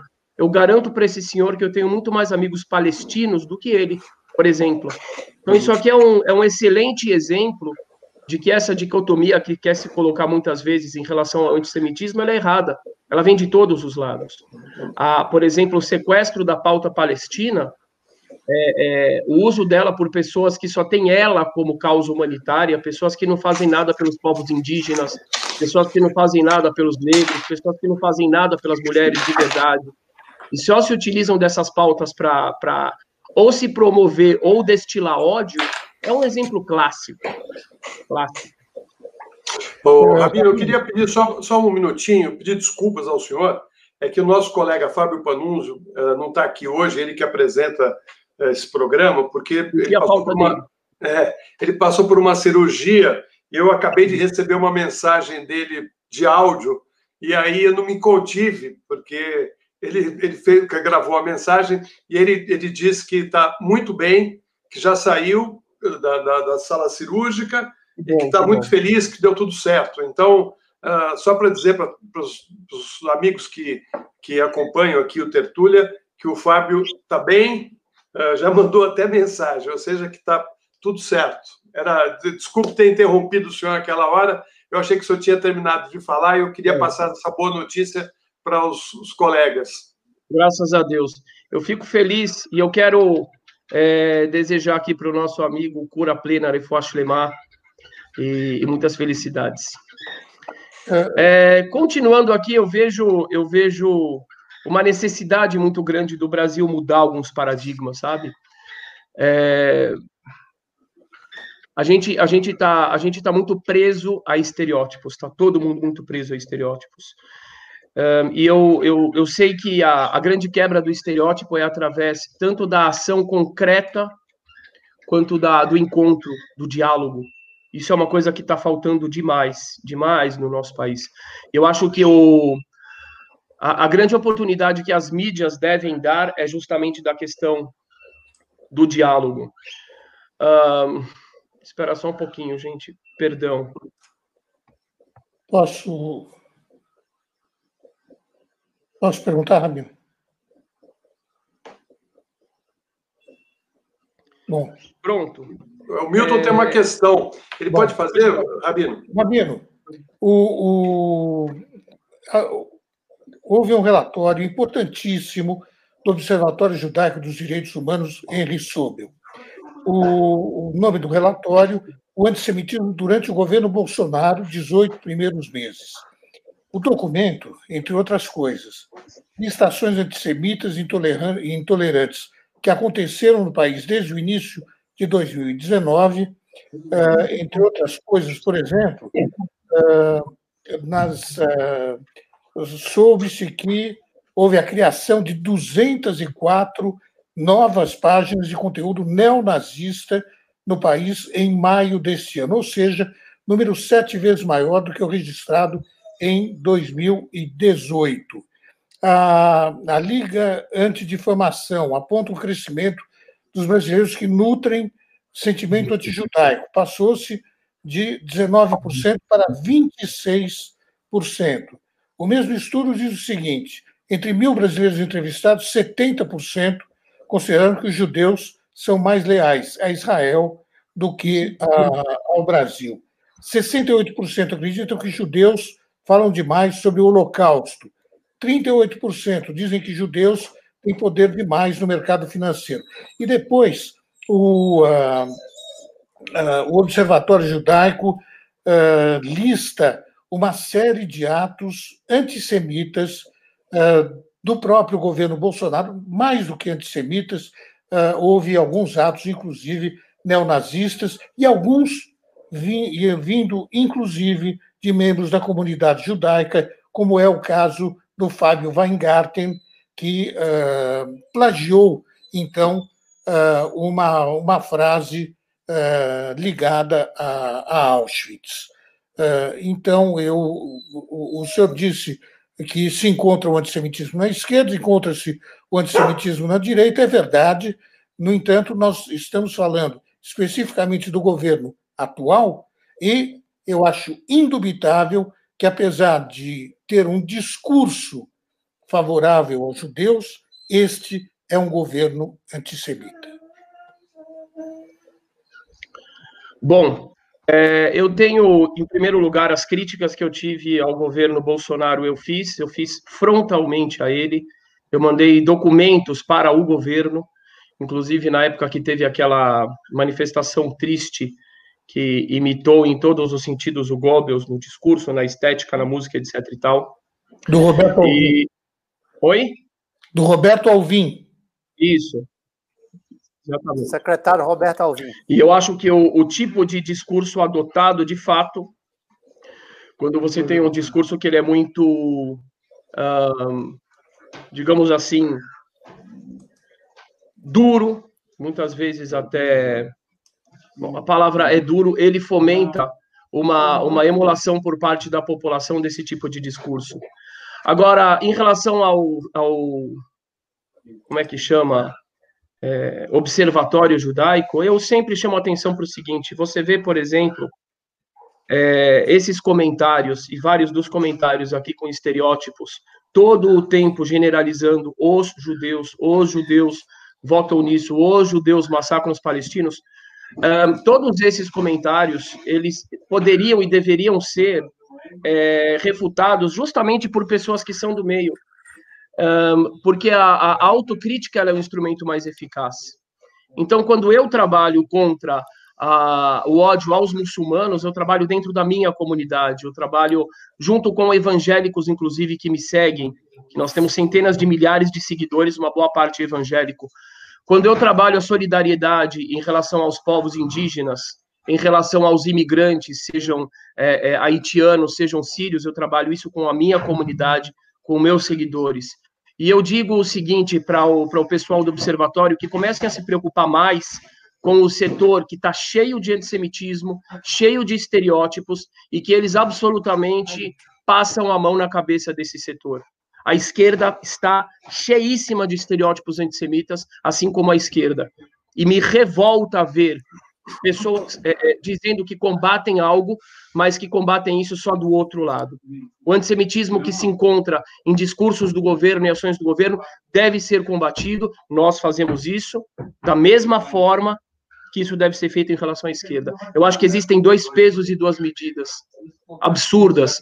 Eu acho que a partir do momento que sionismo, que é um movimento de de recuperação da dignidade do povo judeu, e existe sionismo de esquerda, de direita, sionismo laico, religioso, a partir do momento que ele é taxado de racismo, como é feito por amplos setores da esquerda brasileira, eu acho que é hora do Observatório Judaico começar a, a trabalhar nesse aspecto. E, de novo, por quê? Porque a gente só tem eficácia quando a gente trabalha dentro do nosso grupo, principalmente, onde a gente tem influência. Eu acho que existe muita gente passando a mão na cabeça. E existe muita gente que é anti-palestino, inclusive o Hamas e o Hezbollah, que se utilizam dos palestinos, assim como os países árabes fizeram durante décadas, simplesmente para esconder as suas mazelas. Eu sou a favor, eu sou amigo dos palestinos, mas não de uma forma é, é, instrumentalizada para promover o antissemitismo, como inúmeras pessoas que se dizem da esquerda, porque não são da esquerda real. Nós temos no nosso movimento, por exemplo, é, é membros da esquerda que são realmente pessoas que são que se importam com o social, que se importam com o desenvolvimento é, é, das minorias, etc. A esquerda está cheia de um antissemitismo, de instrumentalização de causas, e essa é uma delas. E que o Observatório Judaico preste mais atenção nisso para não passar a mão na cabeça de antissemita. Porque senão estão, estarão passando a mão na cabeça, igual aqueles que deixam de criticar o governo quando ele tem atitudes desse jeito também. Equilíbrio, justiça. É isso. É, mas, é.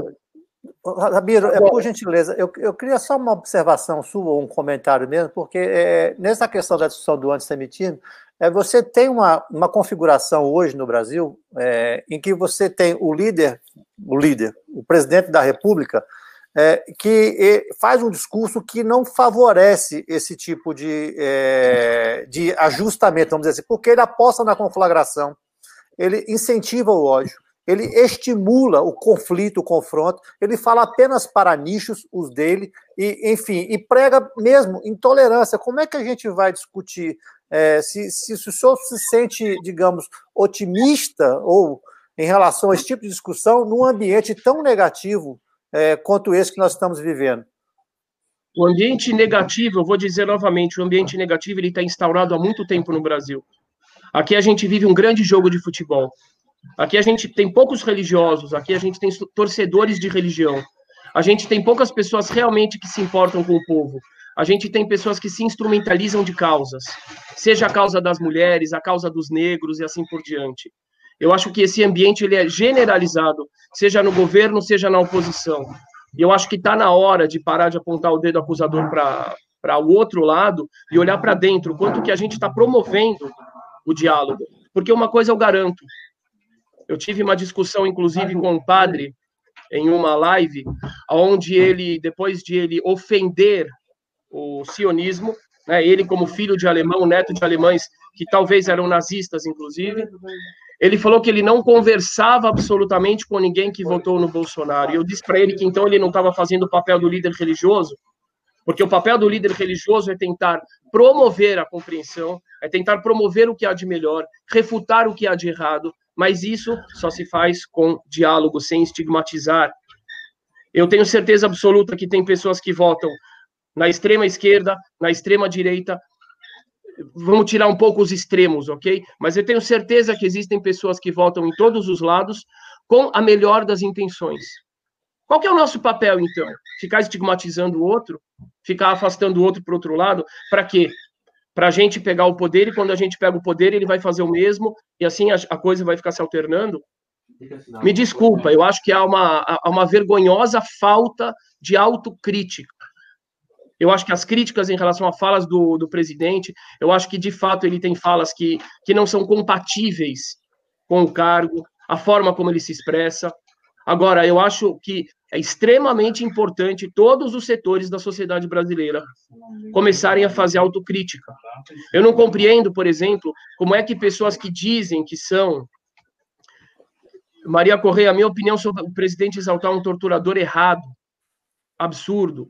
Agora, eu também acho um absurdo ver pessoas que se dizem a favor da, da humanidade e da causa palestina, por exemplo, é, compactuando com movimentos terroristas, onde mulheres são apedrejadas por suspeitas de traição ou por traição, onde homossexuais são apedrejados, são mortos, decapitados e assim por diante. Eu acho uma vergonha, uma vergonha terrível ver setores que se dizem progressistas se aliando ao Hamas, que é um movimento completamente homofóbico, que é um movimento que não admite a, a, a expressão de outras de outras ideologias, se, alisa, se aliando ao Hezbollah, uma vergonha. Isso é uma vergonha. Isso eu acho que tem que começar a ter um pouco de autocrítica e parar só de apontar o dedo para o outro lado. Eu acho que a crítica em relação ao governo é importante, mas sem autocrítica vira torcedor de política. Isso aqui não vai levar o Brasil para lugar nenhum e já não está levando há muito tempo. Eu aposto, eu aposto no bem do ser humano. Eu aposto no bem do ser humano. Eu então, lembro bem do Schubel. Então eu preciso apostar no diálogo com o próximo. Sim, eu preciso chamar o outro no diálogo e preciso fazer autocrítica. A esquerda brasileira está cheia de antissemitismo, o observatório está passando a mão na cabeça desse antissemitismo. Diga lá, de esquerda. De esquerda. E o de é... direita também tem que ser denunciado. E aquilo que vem do governo também tem que ser denunciado. Rabino, é, uma coisa, é, eu estou parcialmente de acordo com, com o senhor é, e, e, acho que é preciso se fazer uma autocrítica é, do lado, do lado da, das esquerdas é, de maneira geral. Agora, nós, eu me incluo, nós, judeus, não, abrimos as portas de um clube judaico no Rio de Janeiro. Nós, judeus, não, eu não abri. Eu não abri. O senhor me desculpe. O, senhor, faz parte da, generalização. O senhor faz parte da comunidade. Eu não faço parte da comunidade. Eu não faço eu faço parte do Brasil, eu sou brasileiro. Sim. sim eu sou brasileiro é... como qualquer outro brasileiro, eu não sou de comunidade nenhuma. Eu sou... A minha comunidade é o Brasil, a minha comunidade é a periferia de São Paulo, a minha comunidade é o sertão da Paraíba, a minha comunidade é a tribo Cariri Chocó. Eu não sou de comunidade.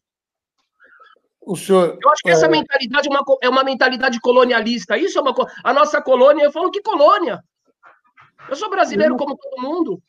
Vieram falei... me falar que o ministro agora tem um ministro judeu. Para mim, ele não é um ministro judeu, ele é um brasileiro. Eu acho que a gente fica se estigmatizando também, que fala, Que fala em nome de uma parte da comunidade judaica e que, e que leva, leva uh, pessoas uh, do governo para serem tratadas no Hospital Albert Einstein, porque se trata de um hospital de origem uh, israelita, não? Uh, então, tem, tem coisas que o senhor está tá negando, não pode negar. Eu, eu, aliás, sou, faço menos parte da comunidade do que o senhor, na medida em que eu moro, na medida em que eu moro na França, sou brasileiro, não? Uh, moro na França e sou um judeu laico. Não sou absolutamente um judeu religioso, de forma alguma. Só que a minha religiosidade, diferente talvez da sua compreensão sobre religiosidade, a minha religiosidade é uma religiosidade universal. O foco da minha religiosidade não então, é a minha então, popularidade. Como é, como é que o senhor dialoga com pessoas uh, que abriram as portas de um clube judeu no Rio de Janeiro, eu intervim diretamente para que uh, o candidato Jair Bolsonaro não pudesse ir para uh, dar uma palestra na, na, na Hebraica de São Paulo, onde eu conheço pessoas e nós somos bem-sucedidos nesses termos.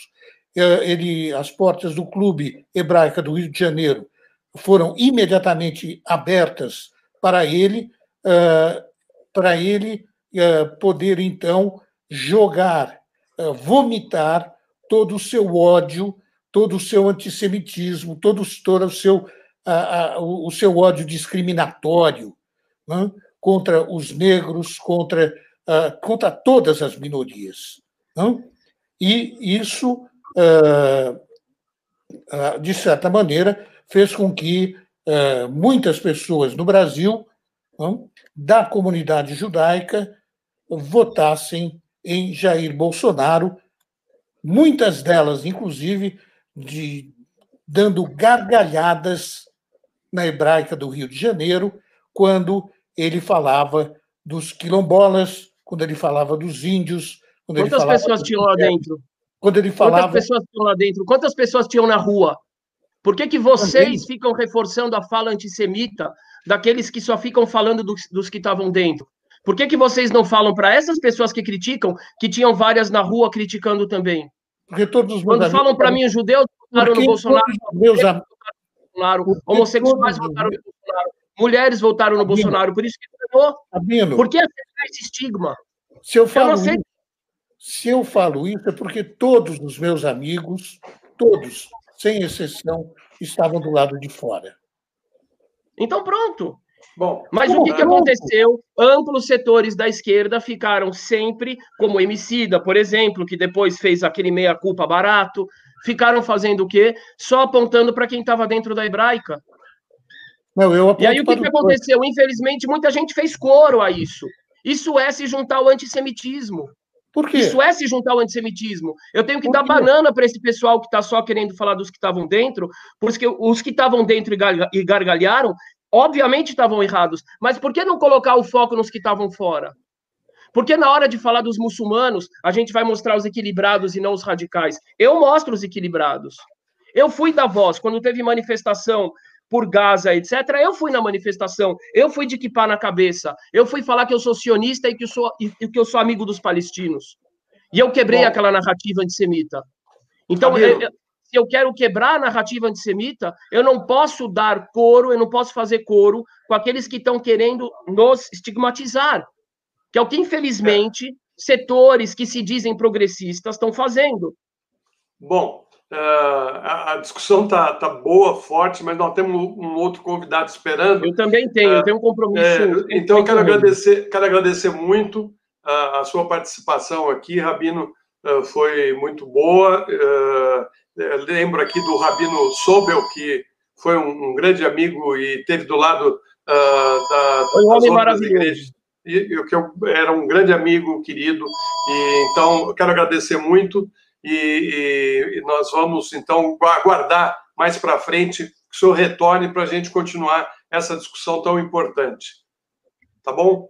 Tá bom. Eu agradeço, Milton, um abraço para você, Shabbat Shalom, Gina e todos que estão assistindo. Desculpem a, a veemência. Eu vou falar para vocês, na hora que eu, que eu contar para vocês o que, que eu estou passando nesses dias com antissemitismo, são coisas que eu nunca imaginei na minha vida, mas é um antissemitismo de um setor, e eu, eu ressalto que é um setor dos evangélicos, porque tem muitos evangélicos maravilhosos, assim como muçulmanos, católicos e ateus, mas é um antissemitismo venenoso que está se espalhando pelas mídias sociais e pelo Brasil. Então, realmente, eu estou num estado aqui de fervura, tá bom? Tá bom. Percebe-se, Rabino. Rabino, uma, uma coisa que é bom, eu acho muito interessante essa, essa sua proposta de diálogo. Realmente, o senhor falou falta de educação, propõe o diálogo e que não se pode transformar numa torcida de futebol. Mas posso fazer uma pequena pergunta que não tem nada a ver com isso, que é uma coisa que eu gostei aí, Todo mundo sabe aqui que eu sou animalista. E esse periquito, esse papagainho que veio no seu quipá? Que coisa mais Eu tenho fofa. três calopsitas aqui e elas vivem voando. E é um barato. E essa aqui é a mais é a mais ousada de todas. Ela para na cabeça, ela morde o nariz, ela é uma maravilha. a calopsita da live. A minha, eu quero eu quero terminar porque Muito eu sei obrigada. que eu fui. Eu quero terminar com, com uma palavra importante. O nosso trabalho o nosso dia a dia é o que eu falei, é o dia a dia.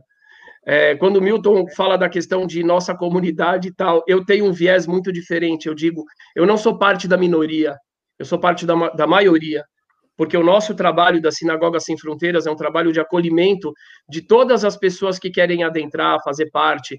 Então, as nossas comunidades judaicas são brasileiras, são de sobrenomes portugueses, são negros, são miscigenados, são índios. Tem pessoas que não são judeus que vêm participar. Então, nós somos parte da maioria. Então, eu acho que é precisa ter um conhecimento maior em relação à a, a, a, nossa realidade para compreender a retórica, inclusive. E as nossas ações no dia a dia, elas são relacionadas, elas são com nossos irmãos cariris, guaranis, imigrantes do Capão Redondo, da periferia, do sertão. Essa é a nossa ação. Ela não é, ela, ela não, ela não vem desse viés clássico de uma comunidade fechada que se chama colônia, inclusive, que me deixa maluco. Como é que alguém pode chamar a si mesmo de colônia? Eu sou colonizador? Eu não sou colonizador. Eu sou parte. É isso. Tá Muito bom? bom. Um abraço para vocês. Bom fim de semana. Para vocês também. Obrigado. Tchau, tchau. Gina Max, aí, tem algum, alguma, alguma manifestação aqui? Olha, não, estão falando que eu estou passando pano ali, falando de periquito, mas eu amo, gente. O que, que eu posso fazer? O que, que eu posso fazer? Mais forte do que. É. Mais forte. Eu vejo um bichinho assim. Bom, ah, eu, eu achei que o Milton, que o Milton tentou fazer uh, o papel de jornalista uh, e acho que fez bem, né? Agora, uh, em, em, suma, ele, o clima estava um pouquinho tenso, então achei melhor uh, ficar ouvindo o Milton, porque o Milton Exato. conhece bem essa questão e, e tem uh, se colocado sempre contra o apoio a qualquer tipo de, de governo, de pessoa que defenda princípios autoritários e uh, de origem fascista ou nazista. Mas vamos em frente, porque o Manfred, Exato. o Manfred, o economista. Vamos em frente uma. Mas é, é, é sempre o, o, diálogo que propomos, é. né, é. Newton, né, Florestan, né, todo mundo. A gente propõe um diálogo. Não necessariamente tem que vir aqui uma pessoa que, que tenha a nossa posição. Né? Gina, é, eu, eu, eu tenho um, um, um adendo ao que você, ao que você disse. É, nós somos sempre a favor do diálogo. Eu uhum. não sou. Eu acho que, por exemplo, o diálogo, entre aspas, que aconteceu na hebraica do Rio de Janeiro, uh, antecedendo a, a, a, as eleições presidenciais, né, uh, não deveriam ter sido feitas, porque, uh, inclusive, o, o Florestan sabe bem quais são as minhas posições. Né, eu acho que as religiões valem pelos seus valores, pelos seus valores intrínsecos, todas as religiões. E uh, a religião judaica tem alguns valores que são uh, profundamente éticos. O que as pessoas fazem com isso é outra coisa. Então, eu acho inadmissível não, abrir um clube judaico para, uh, para conversar, entre aspas, com, uh, com, um, com um fascista. Não, Exatamente. Não há conversa e... possível com alguém que está.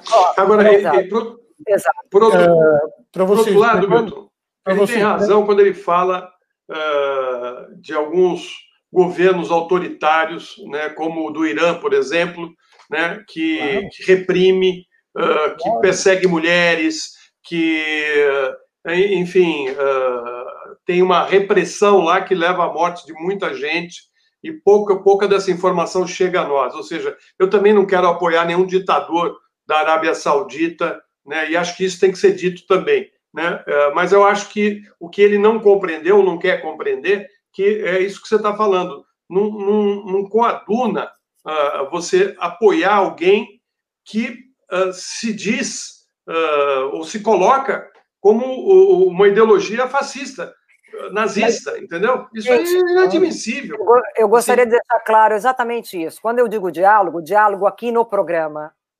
Sim, eu me refiro ao diálogo é. aqui no programa, porque eu concordo com você, Milton. Com dialogar com surdo, dialogar com autoritários, autoritarismo, não tem diálogo, não tem, não tem. Só tem que reforçar a, a posição anti-autoritarismo. Não é impossível você chegar e dialogar mesmo já tivemos experiências, né, durante a guerra, as guerras, né, né, na primeira, na segunda, e a segunda principalmente, vai dialogar com o quê? Vai dialogar com, com um nazista que te manda para campo de concentração, com um fascista, vai dialogar com eles? Não tem diálogo, uhum. né? Não tem. Não, vamos lá. As coisas. É. Vamos chamar o Manfred? Olha, vamos olha, lá, o Manfred está ali. Um minutinho, um minutinho para terminar, é, para que vocês vejam como eu sou a favor do diálogo. É, eu fiz parte durante muitos e muitos anos do movimento Paz Agora.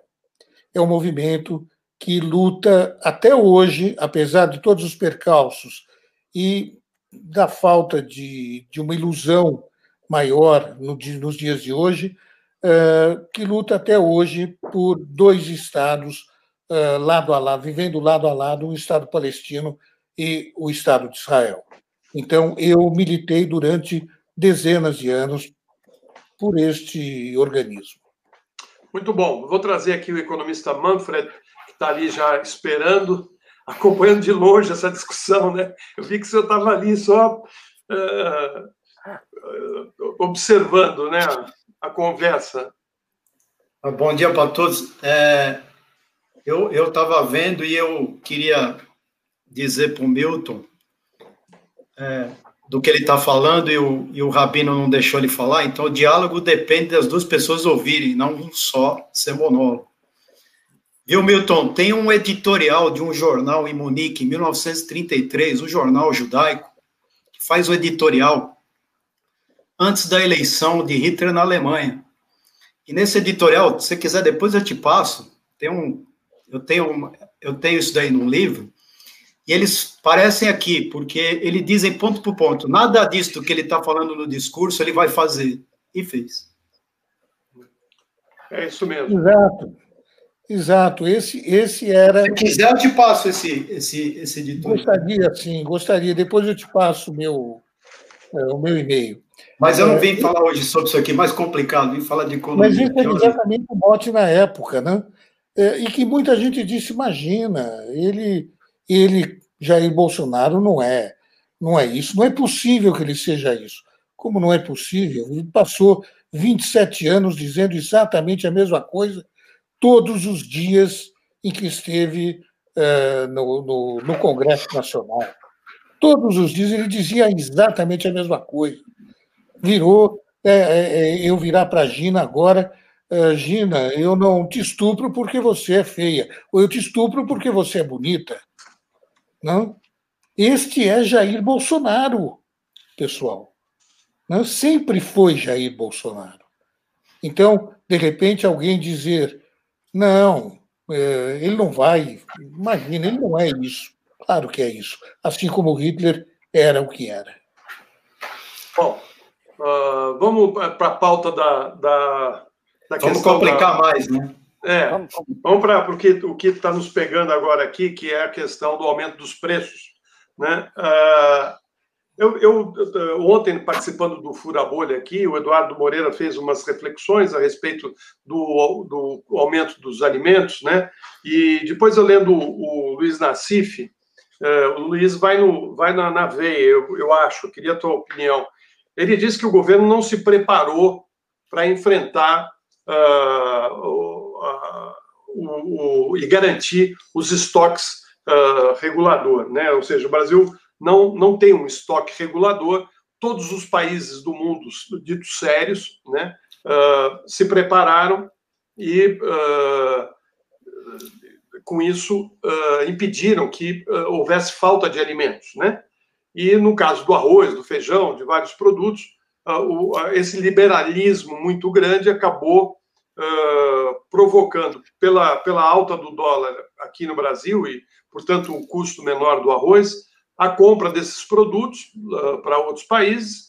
O Brasil não tinha estoque regulador do governo, né, e se viu numa situação agora de liberar a importação, mas a importação do quê? Porque lá fora o arroz está caro tá certo? Que arroz não vamos comprar uh, barato, é arroz de segunda, terceira. Certamente não vai ser alimentos da mesma qualidade que nós estamos vendendo lá para fora, né? E correndo um sério risco de desabastecimento.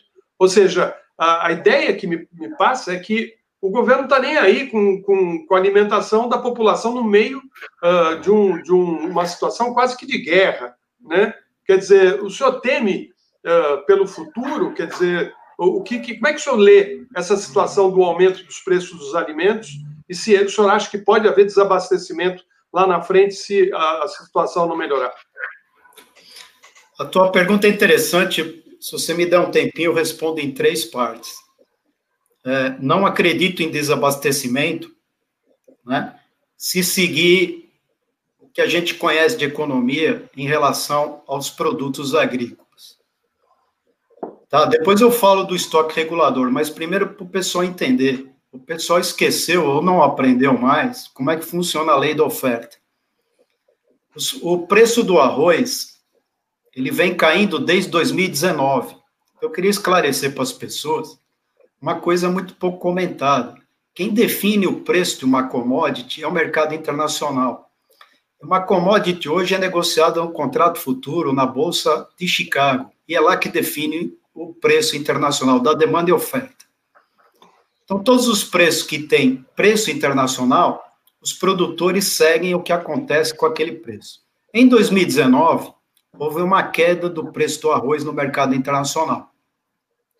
O que, que acontece? O produtor, quando vê que o preço do arroz caiu em 2019, né, ele diminuiu a produção de arroz, que é normal quando o preço cai, para 2020, mas nenhum sabia que 2020 teremos pandemia. Então, essa é uma questão. Então, quando o preço cai, os produtores agrícolas, com medo de perder renda e receita, eles diminuem a área plantada. Então, isso era um fenômeno de 2019. No meio da pandemia, aconteceu dois fenômenos. O primeiro, as pessoas em casa começaram a consumir, no caso aí, a vítima do momento, mais, mais arroz. E aí, na última vez que eu tive aqui, o Milton e a Gina vão lembrar que eu falei que o governo errou naquele momento de não ter feito estímulo monetário para segurar a demanda naquele momento. E nós estamos pagando o preço de não ter segurado a demanda. E vou, vou dizer por quê. O time da demanda é diferente do time da oferta. A demanda é o consumidor. O consumidor quer tudo agora, em 24 horas. A oferta, que é a produção de alimentos, ela tem um prazo diferente. Por exemplo, café um ano, soja seis meses. Então, o que acontece? Quando você, naquela parada, tinha muita empresa e muito produtor com estoque, e o governo não fez estímulo monetário para segurar a demanda, você criou um descasamento entre a demanda e oferta, não só no, na, na questão dos alimentos. E aí o que aconteceu no meio disso? A tempestade perfeita. A Tailândia, o maior produtor de arroz que abastece o mercado chinês, teve uma quebra de safra. E, ao mesmo tempo, o consumo chinês de arroz aumentou. E quando a gente fala o consumo chinês aumenta, mexe com qualquer preço internacional. Por exemplo, no petróleo, depois dos Estados Unidos, o maior consumidor de petróleo no mundo é a China. Se você juntar a China e Estados Unidos no consumo de petróleo, dá 80% do consumo mundial. Então, qualquer movimento de alta de consumo de alimento chinês provoca aumento dos preços internacionais. Então, a quebra da oferta tailandesa, com o consumo chinês, no meio de março e abril, fez o preço do arroz internacional subir. Como qualquer produtor, se você tem liberdade de preço e liberdade econômica, né, o que, que fizeram os produtores de arroz brasileiros? Seguraram o estoque, porque primeiro eles acharam que a demanda ia cair por causa da pandemia, a demanda de arroz aumentou. Segundo, como o preço internacional estava muito mais alto do que aqui, e aqui a demanda depois melhorou, e depois a demanda voltou a cair de arroz, eles preferiram exportar o arroz para a China. As exportações de arroz no primeiro semestre aumentaram em 90%. Tá? Então, o que, que acontece? Eu vou, eu vou responder a questão que você coloca do Nacif. Se você deixar o mercado resolver a questão do preço do arroz, eu diria para você que em seis, sete meses, na próxima safra, o preço do arroz cai e volta ao equilíbrio.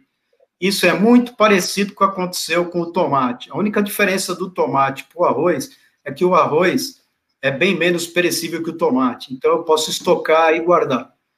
Isso, no caso, se você não pensar no grande consumidor de arroz, que é o pessoal de baixa renda. A demanda de arroz vem caindo nos últimos dois meses, porque o consumidor de baixa renda ele é muito sensível ao preço. Então, o preço do arroz subiu e a demanda caiu. E aí, sim, a tua questão que o Nassif coloca tem razão.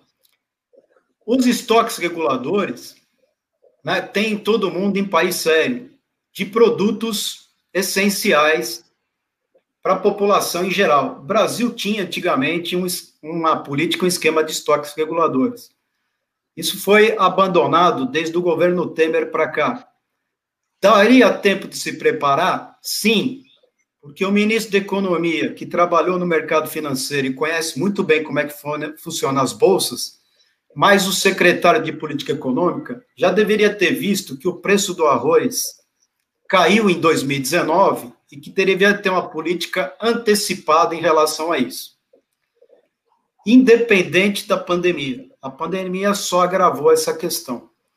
É, não acredito em desabastecimento. E a terceira opção, a importação de arroz, seja ela de pior qualidade ou não, não resolve o problema, porque a importação de arroz só chegará no Brasil daqui a dois meses.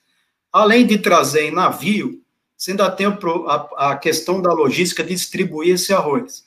E se você trouxer a importação de arroz daqui dois meses, provavelmente você pode quebrar os produtores de arroz no país.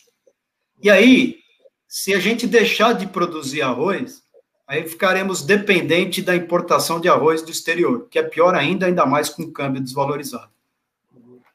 Não sei eu, se vocês me entenderam bem. Bom, eu, eu, eu, ainda uh, tenho uma, uma, questão aqui, uh, que o Nassif, ele, uh, ele elencou ali vários produtos né? não é só o arroz, o feijão, uh, os legumes, ou seja, uh, o, a coisa não é só o tomate, como foi no governo Dilma, né? que, que teve um aumento brutal, né? ele, ele, cita outros produtos e diz que o, o Brasil tem a Companhia Nacional de Abastecimento, até tem um gráfico aí, que eu não sei se Andréa está com ele na mão, que o Nacif publicou, que ele mostra uh, os estoques reguladores do governo e bate exatamente com o que o senhor disse, né?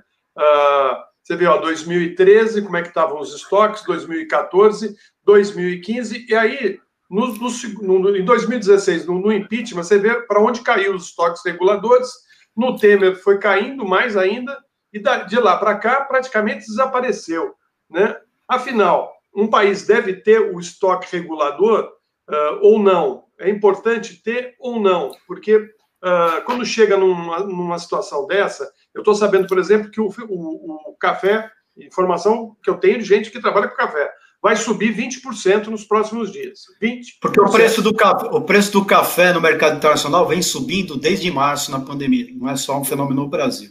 Então, como o preço no exterior sobe, vai repassar o preço para cá, sim. E o senhor acha Desculpa que é uma política correta essa, de, de não ter estoques reguladores? Não, porque vou num país como o Brasil, que você tem uma boa parte da população que a gente chama de salário de sobrevivência, e numa cultura que você tem, é, vamos dizer, do sul da Bahia para baixo, de comer arroz e feijão, que é único no mundo, né? É, você deveria ter estoque regulador. Né? Uhum. E o estoque regulador existe para essa situação. Porque se você tivesse o estoque regulador agora, você abasteceria a população sem aumentar o preço do arroz e outros alimentos e não prejudicaria o produtor de arroz nacional, porque você teria comprado esse arroz do produtor nacional. Então você teria antecipado e talvez garantido que a oferta de arroz no país não seria menor devido à queda do preço internacional.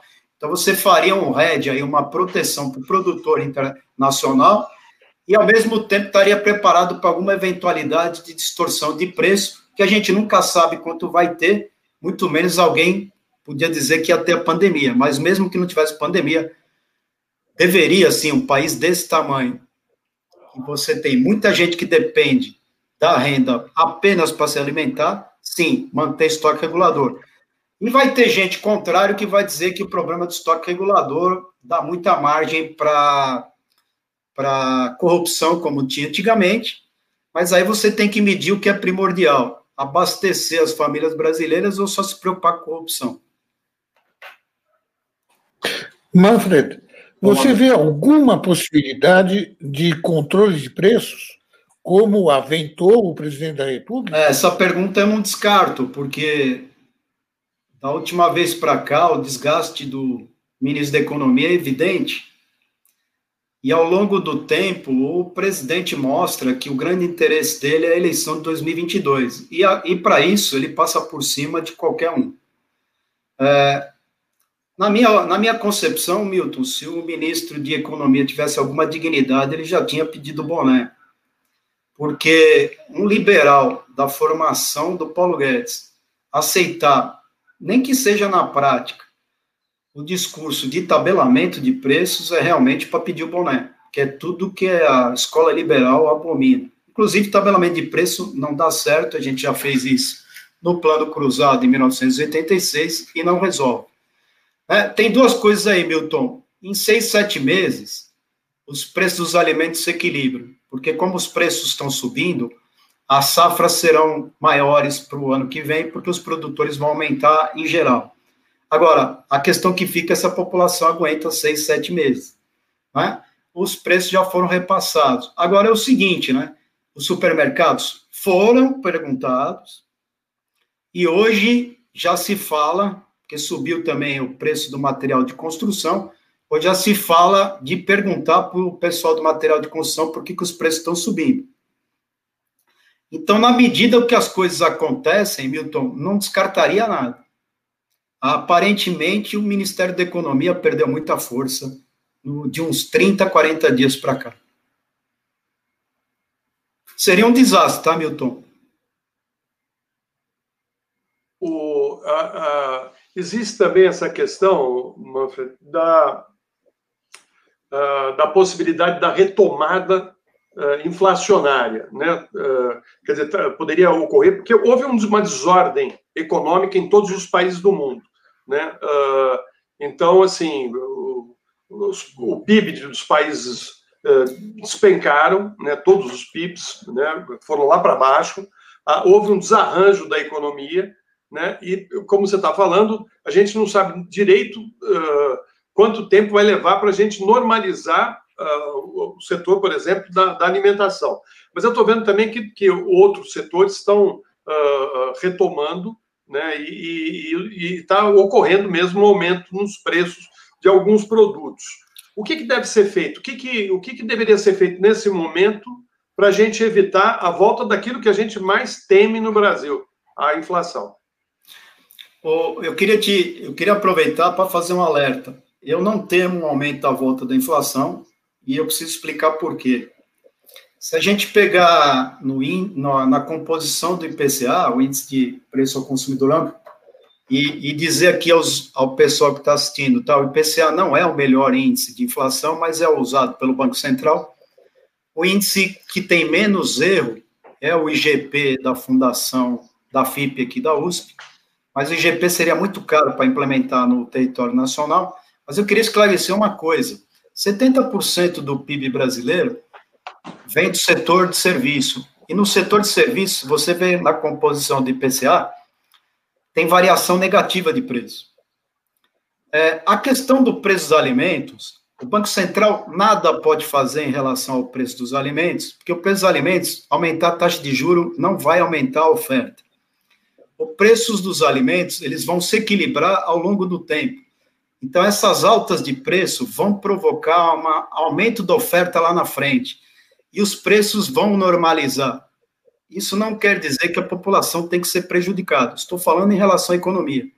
Então, se mexer agora na política de taxa de juros e temer uma possível volta da inflação, se tiver restrita e por enquanto está nos preços dos alimentos, seria uma barberagem que não tem tamanho. Segunda coisa, eu queria voltar a dizer uma coisa que eu comentei aqui na última vez. É, o fato de o governo não ter feito nada no momento crítico da parada da economia, ele descasou e desorganizou todo o sistema de consumidores e produtores e toda a cadeia produtiva. E isso demanda algum tempo para ela se organizar novamente. E ela só se organiza se tiver flexibilidade de preço. O que é flexibilidade de preço? Por enquanto, preços vão ficar, é, é, vão ficar errantes, para cima e outros para baixo. Né? Não é um problema de demanda. A gente está com um problema que a gente chama de choque de oferta. Tá? E isso, choque de oferta, ele só se resolve com o tempo. O que é o tempo? O tempo de cada safra, de cada produto que não são iguais. Então, é uma questão de paciência. Agora, se o setor de serviços, ao longo agora de setembro para frente, caso a economia retome, cuidado que não é uma retomada, hein? A gente tem que comparar os indicadores que melhoraram de julho a agosto e um pouquinho agora dos 15 de setembro, a gente tem que comparar esses números com os melhores anos da economia, não com os piores anos da economia. Então, se comparar o mês de julho agora com o mês de julho do ano passado, que não foi nenhuma maravilha, tudo bem, parece que estamos numa grande retomada. Nós não estamos. Nós está apenas buscando o primeiro semestre. Tá? Agora, se por acaso o setor de serviços começar a pressionar o índice de inflação daqui para frente, que eu não acredito nesse momento, aí deveríamos nos preocupar. Aí provavelmente volta o aumento da taxa de juros no Brasil. Nesse momento, eu não, é, eu não, eu se fosse Banco Central, não mexeria na política de juros, porque aumentar juros não provoca queda do preço dos alimentos. A oferta, quero repetir, é, assim como estava o debate anterior, hoje em dia está muito difícil que as pessoas ouvem qualquer coisa e acreditem em qualquer coisa que falam. A lei da oferta existe aí. Quando o preço sobe, vai fazer o produtor aumentar a área plantada mas a área plantada eu não resolvo em 24 horas. Então, ali na frente, os preços vão se regularizar. Lembrar sempre que o auxílio emergencial não causou esse aumento de preço.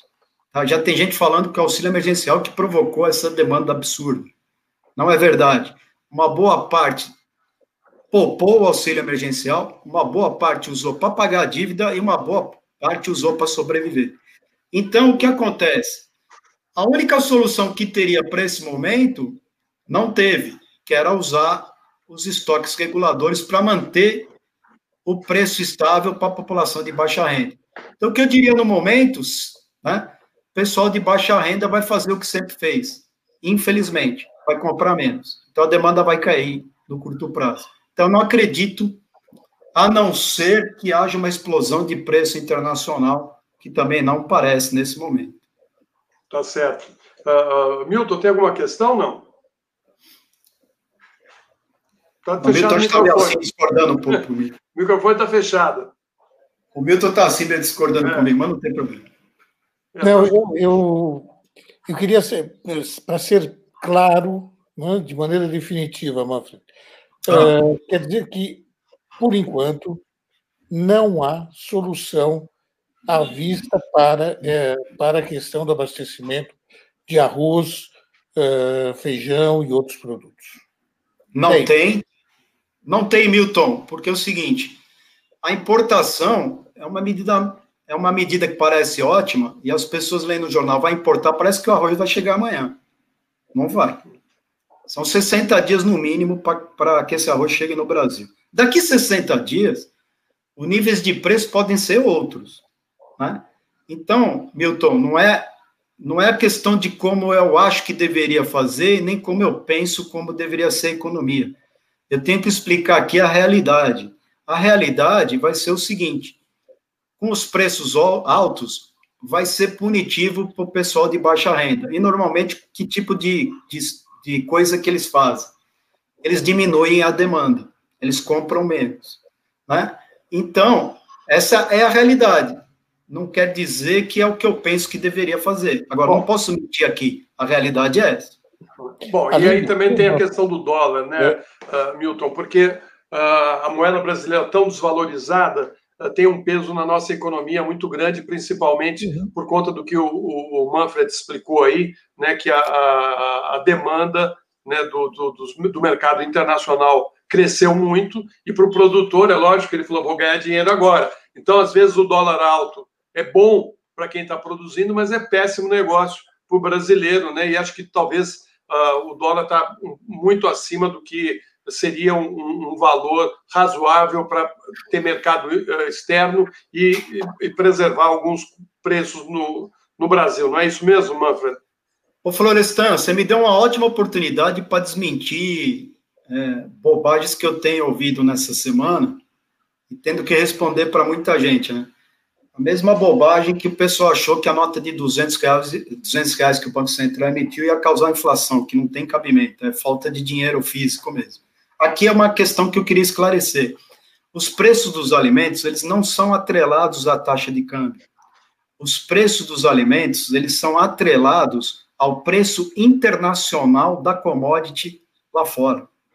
Uhum. Se, por quê? Os preços dos alimentos eles só seriam atrelados à taxa de câmbio se todos os alimentos que a gente consome no Brasil fossem importados e a gente não produzisse nada aqui. Aí o câmbio faria grande diferença nos preços aqui, porque se a gente consumisse só do exterior os alimentos, o preço do câmbio faria o preço aqui variar independente da demanda. Não é, nós somos os maiores produtores de alimentos no mundo. Né?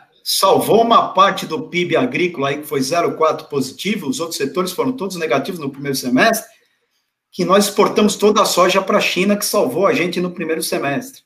Então, veja, se a gente produz alimento aqui, não, o alimento não é atrelado à taxa de câmbio. É óbvio que a taxa de câmbio desvalorizada torna a exportação de alimentos muito, muito melhor para o exterior do que aqui, e o produtor tenta equiparar o preço em reais o mesmo preço em dólar que ele venderia no exterior. Isso você tem razão, tá? Mas, por exemplo, se a demanda lá fora tivesse baixa e o preço dos alimentos, caso o arroz estivesse lá embaixo, é, no mercado internacional, como foi em 2019, não ia acontecer nada aqui, mesmo com câmbio desvalorizado. E os produtores não iam conseguir vender no exterior, teriam que desovar. Mas você vê, né? O Manfred, desculpa, eu vou, eu vou ter que. Você me entendeu? fazer um comentário. Você entendi, entendi. Mas você pega aí a gasolina, né? Quer dizer, quando quando tá Acabou o petróleo de tá ontem de novo. Então, o Brasil está autossuficiente em petróleo, mas aumentou, começa a exportar. E aí aumenta o preço aqui. É, enfim, é, o, é o, a novela que nós temos. Eu queria te agradecer muito, só, porque eu estou aqui. Me permite um minutinho, Florestan, eu sei que está atrasado. A questão que você levantou dos combustíveis. Sim. O preço internacional, para mostrar para vocês, o preço internacional do petróleo, que estava variando entre 42 dólares até 15 dias atrás, essa semana está em 37, 36, porque a maior empresa da Arábia Saudita cortou o preço de venda. O que, que fez a Petrobras? Mais uma vez, no começo do, no meio da pandemia, ela teve que aumentar os preços, porque os preços internacionais reagiram. Agora, quando caiu, ela, ela ontem, ela é, reduziu o preço do diesel da gasolina. Combustível com preço reduzido não tem a maior, menor chance do IPCA ser um processo inflacionário, subir. Uhum. Então, veja lá, tudo que tem commodity, tem preço referência em bolsa internacional, é a referência para todos, não é só para os produtores brasileiros. Não sei se você me entende. Você entendi. Então, então o pessoal está entendendo errado. A questão não é o câmbio. Lógico Sim. que o câmbio é importante. A questão é que todos os alimentos são commodities com preço fixado no mercado internacional. Infelizmente, eu não tenho tempo aqui para explicar os derivativos. Como muitos economistas não põem os derivativos nos seus modelos, eles acham que os derivativos não são importantes, falam um monte de besteira, me desculpe dizer.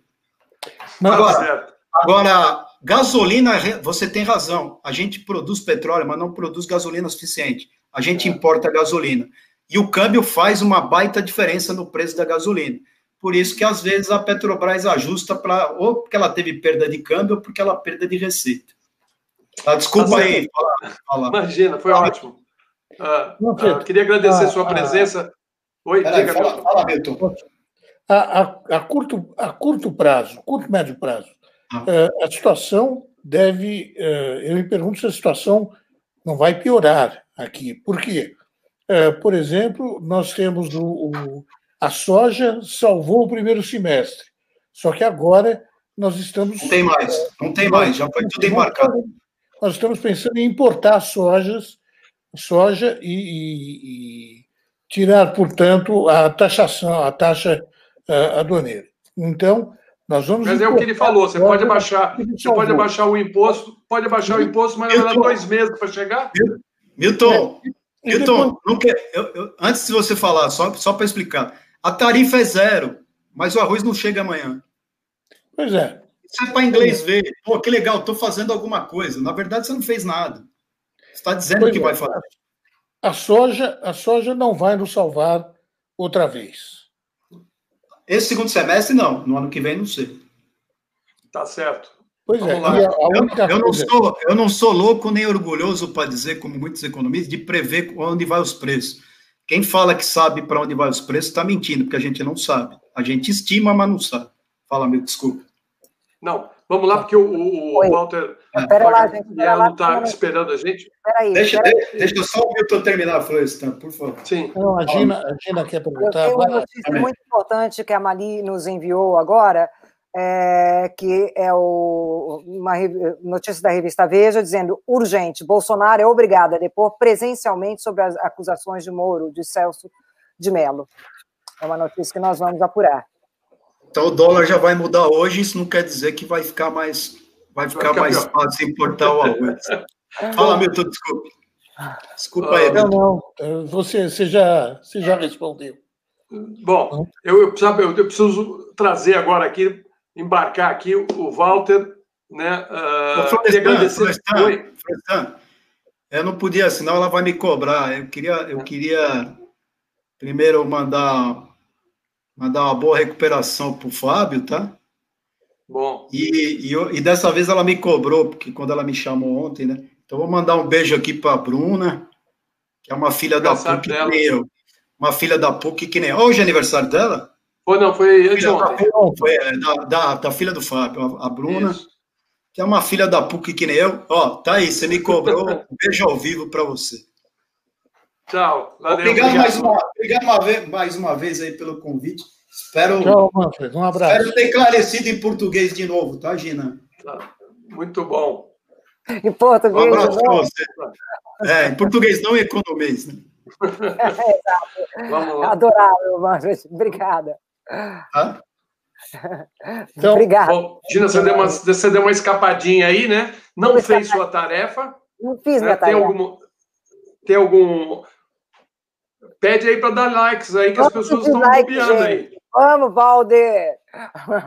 Vamos ajudar, é. gente. O like é muito importante para gente, é mesmo. Tá? Vamos lá.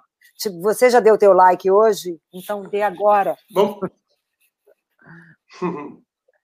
Bom, então, vamos, vamos, vamos embarcar aqui o, o doutor Walter. Vamos trazer para dentro o doutor Walter Mairovich.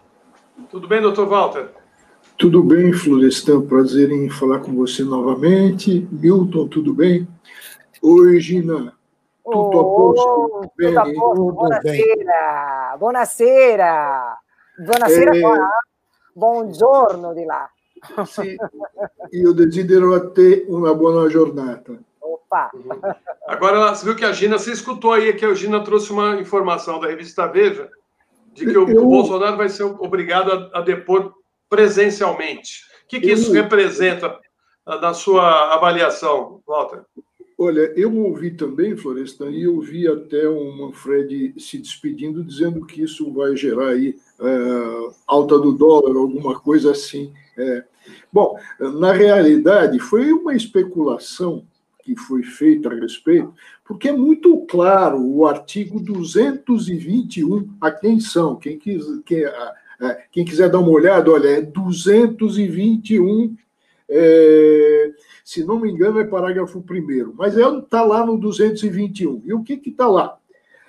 Está é, lá que testemunhas, atenção, testemunhas e a vítima ou vítimas podem ter essa facilidade, o, o, desde que é, sejam autoridades, do que? De apresentar por escrito o depoimento.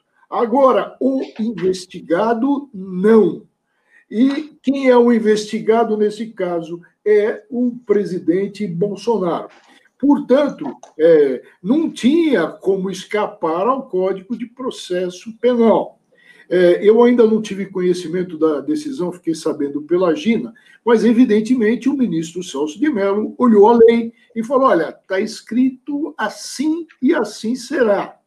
É, com relação, uh, se pode dizer, ah, mas o procurador Aras se manifestou favoravelmente ao Bolsonaro fazer aí a sua manifestação escrita.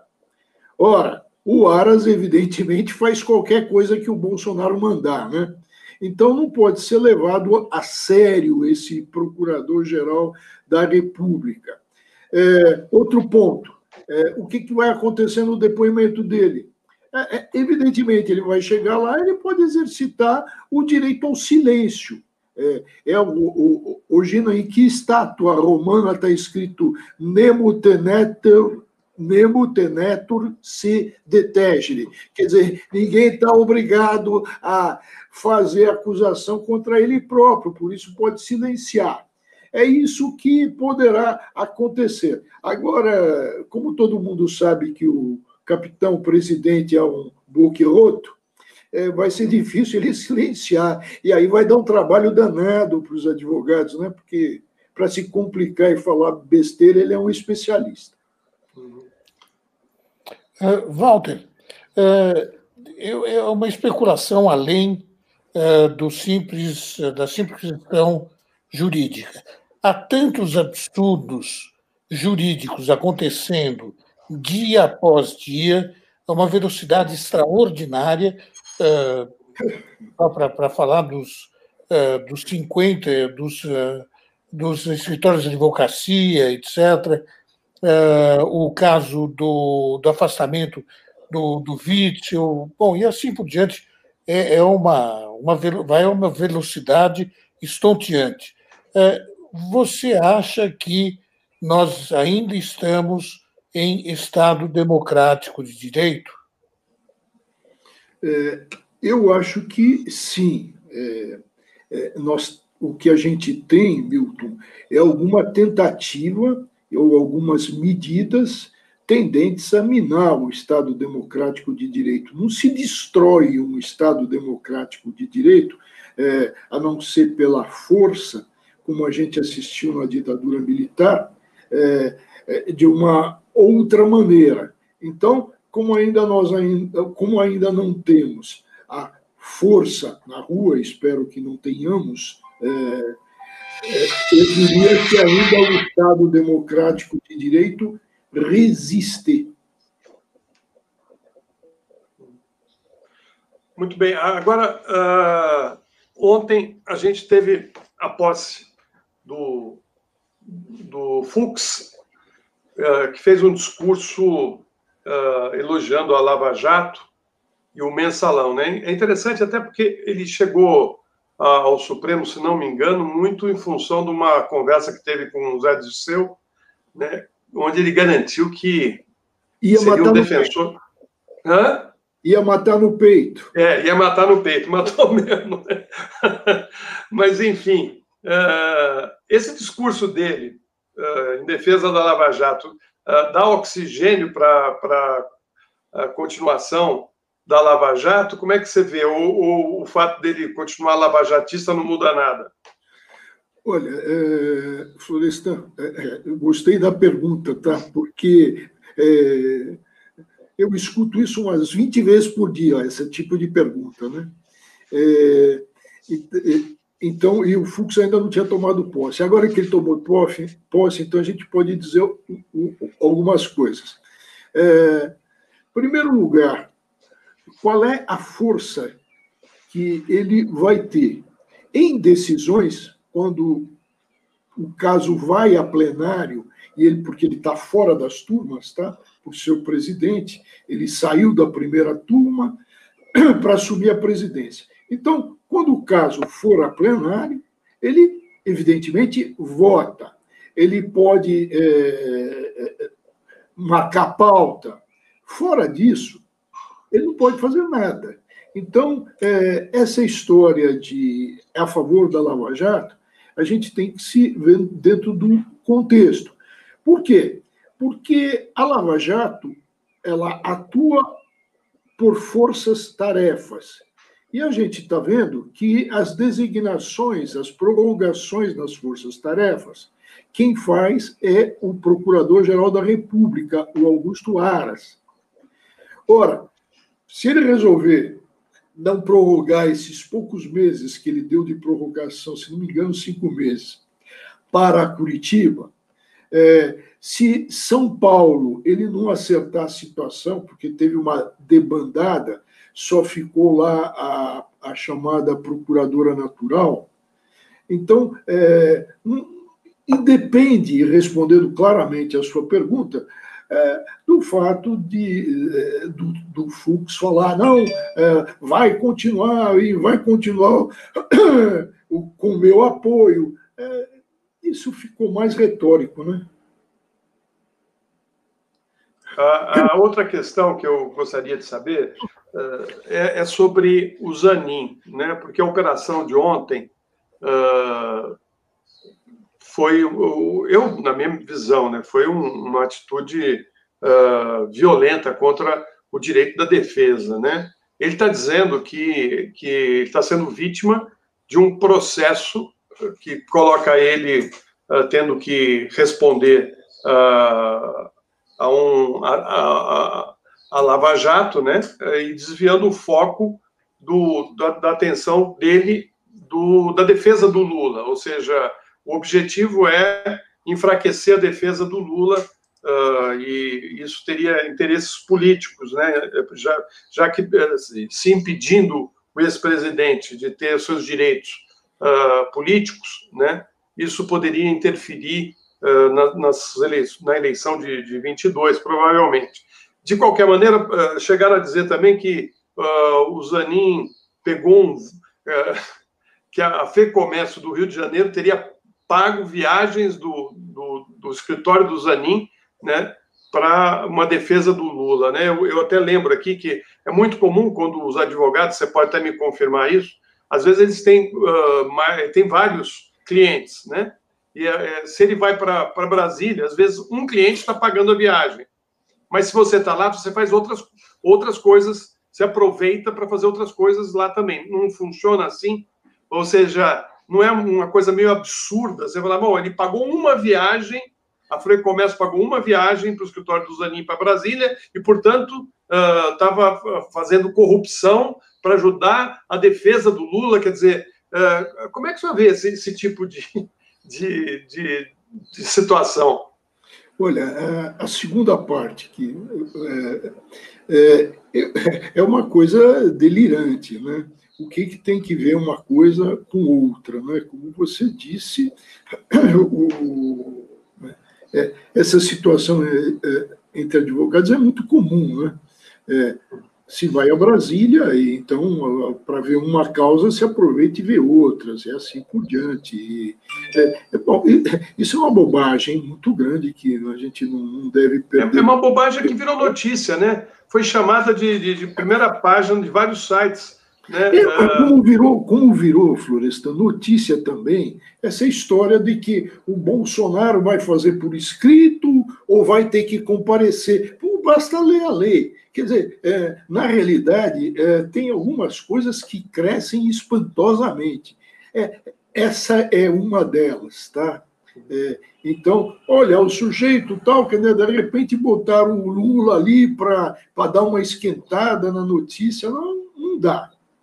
Eu acho que a gente tem que esfriar isso também, porque é, é insustentável. Agora, com relação à sua a, a, segunda parte, é, veja, é, sem acusar ninguém, absolutamente nada, e sem me intrometer em técnica é, defensivas, tá? É, eu não gostei dessa resposta do advogado Zanin. Ele é, cria aquilo que a gente está. Tá, existem aí é, vários livros sobre vitimologia. Eu acho que quando uma pessoa é acusada, deve entrar a campo e falar não e é assim, e olhem e apurem. Está tudo aberto. Agora, criar, criar uma tese no sentido de que Olha, isso é porque eu sou, eu denunciei é, é, em peças é, judiciárias a, Lava Jato, me ponho contra a Lava Jato, mostro que ela não serve. Pô, o negócio é centrar nos 151 milhões, tá? Que é muito dinheiro que diz a acusação, atenção, diz a acusação, que isso foi desviado do sistema S. Então, da mesma maneira que essa segunda uh, colocação feita com relação a, olha, pegou, uh, uh, pegou dinheiro e aproveitou também para o Lula, essa história tenha santa paciência, faça a defesa, mostre a cara, mostre as contas, mostre tudo. Não venha com essa conversinha mole, tá? Agora, que não agora. Se criar uma fantasia, se fazer de vítima, não dá. Olha, eu não tenho contra nada contra, eu não tenho parte político partidária, mas sou e fui, tenho, tenho formação de juiz, e fui juiz por mais de 30 anos.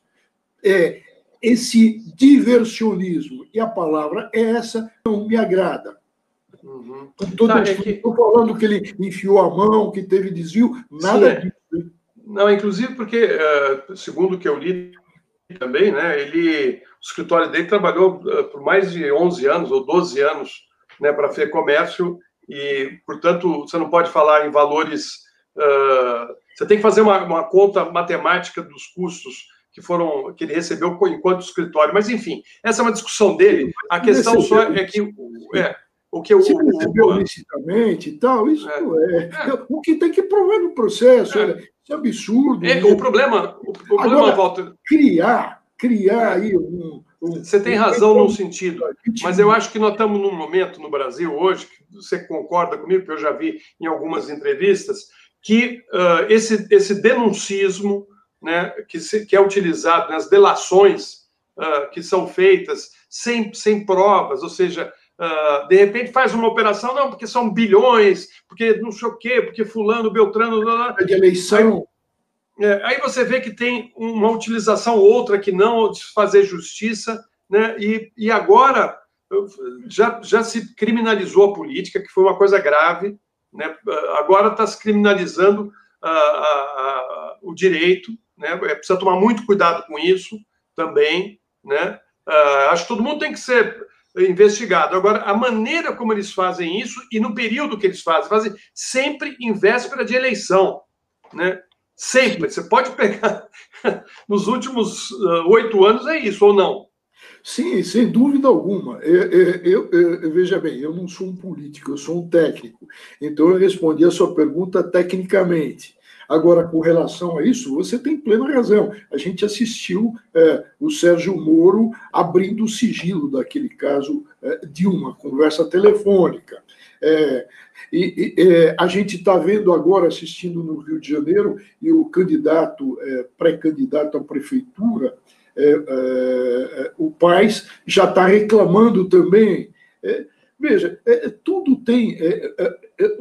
o, volto aí a Gina, que vive em Roma. Os pretores romanos falavam em modos e rebus. É evidente que as coisas têm um momento, uma oportunidade. Se não é nada urgente, vamos deixar para depois do período eleitoral. Vamos deixar para. Porque esse tipo de coisa que está acontecendo no Brasil é nefasta. É uma tentativa de se instrumentalizar, se usar inquérito, se usar justiça, se denunciar fora de coisa. E, e, e veja que dá para ver um tratamento que é, esse tipo que é condenável também não é isonômico. Tá? Veja o que acontece, uma vergonha que quem tem 40 milhões fora e a mesma coisa que eu respondi com relação ao Zanin, eu respondo com relação, eu falo com relação ao senador Serra. 40 milhões fora. Por que, que ele não vai dizer por que está lá os 40 milhões? Por que, que a Suíça comunicou que ele mexeu o dinheiro, o, o, o percurso do dinheiro? Não, ele, ele está incomodadíssimo com a, a, a, entrada de gente no gabinete dele ou na casa dele em busca de algumas coisas, porque pode violar as suas prerrogativas como senadores. É a mudança de foco, é o diversionismo. Isso é absurdo. Absurdo do absurdo. Como é absurdo o que se está vendo também, é com relação. Agora se começou a andar em São Paulo, o Ministério Público Federal, o estadual não faz a mesma coisa, com relação ao partido político é, é, apelidado de tucanos. São tratamentos diversos, aquilo nada anda. É, é uma coisa assim impressionante. O Serra está aí, é uma vergonha. É, o, o, Walter, só, só, só uma, uma, uma coisa hilária que aconteceu agora há pouco, viu, Gina?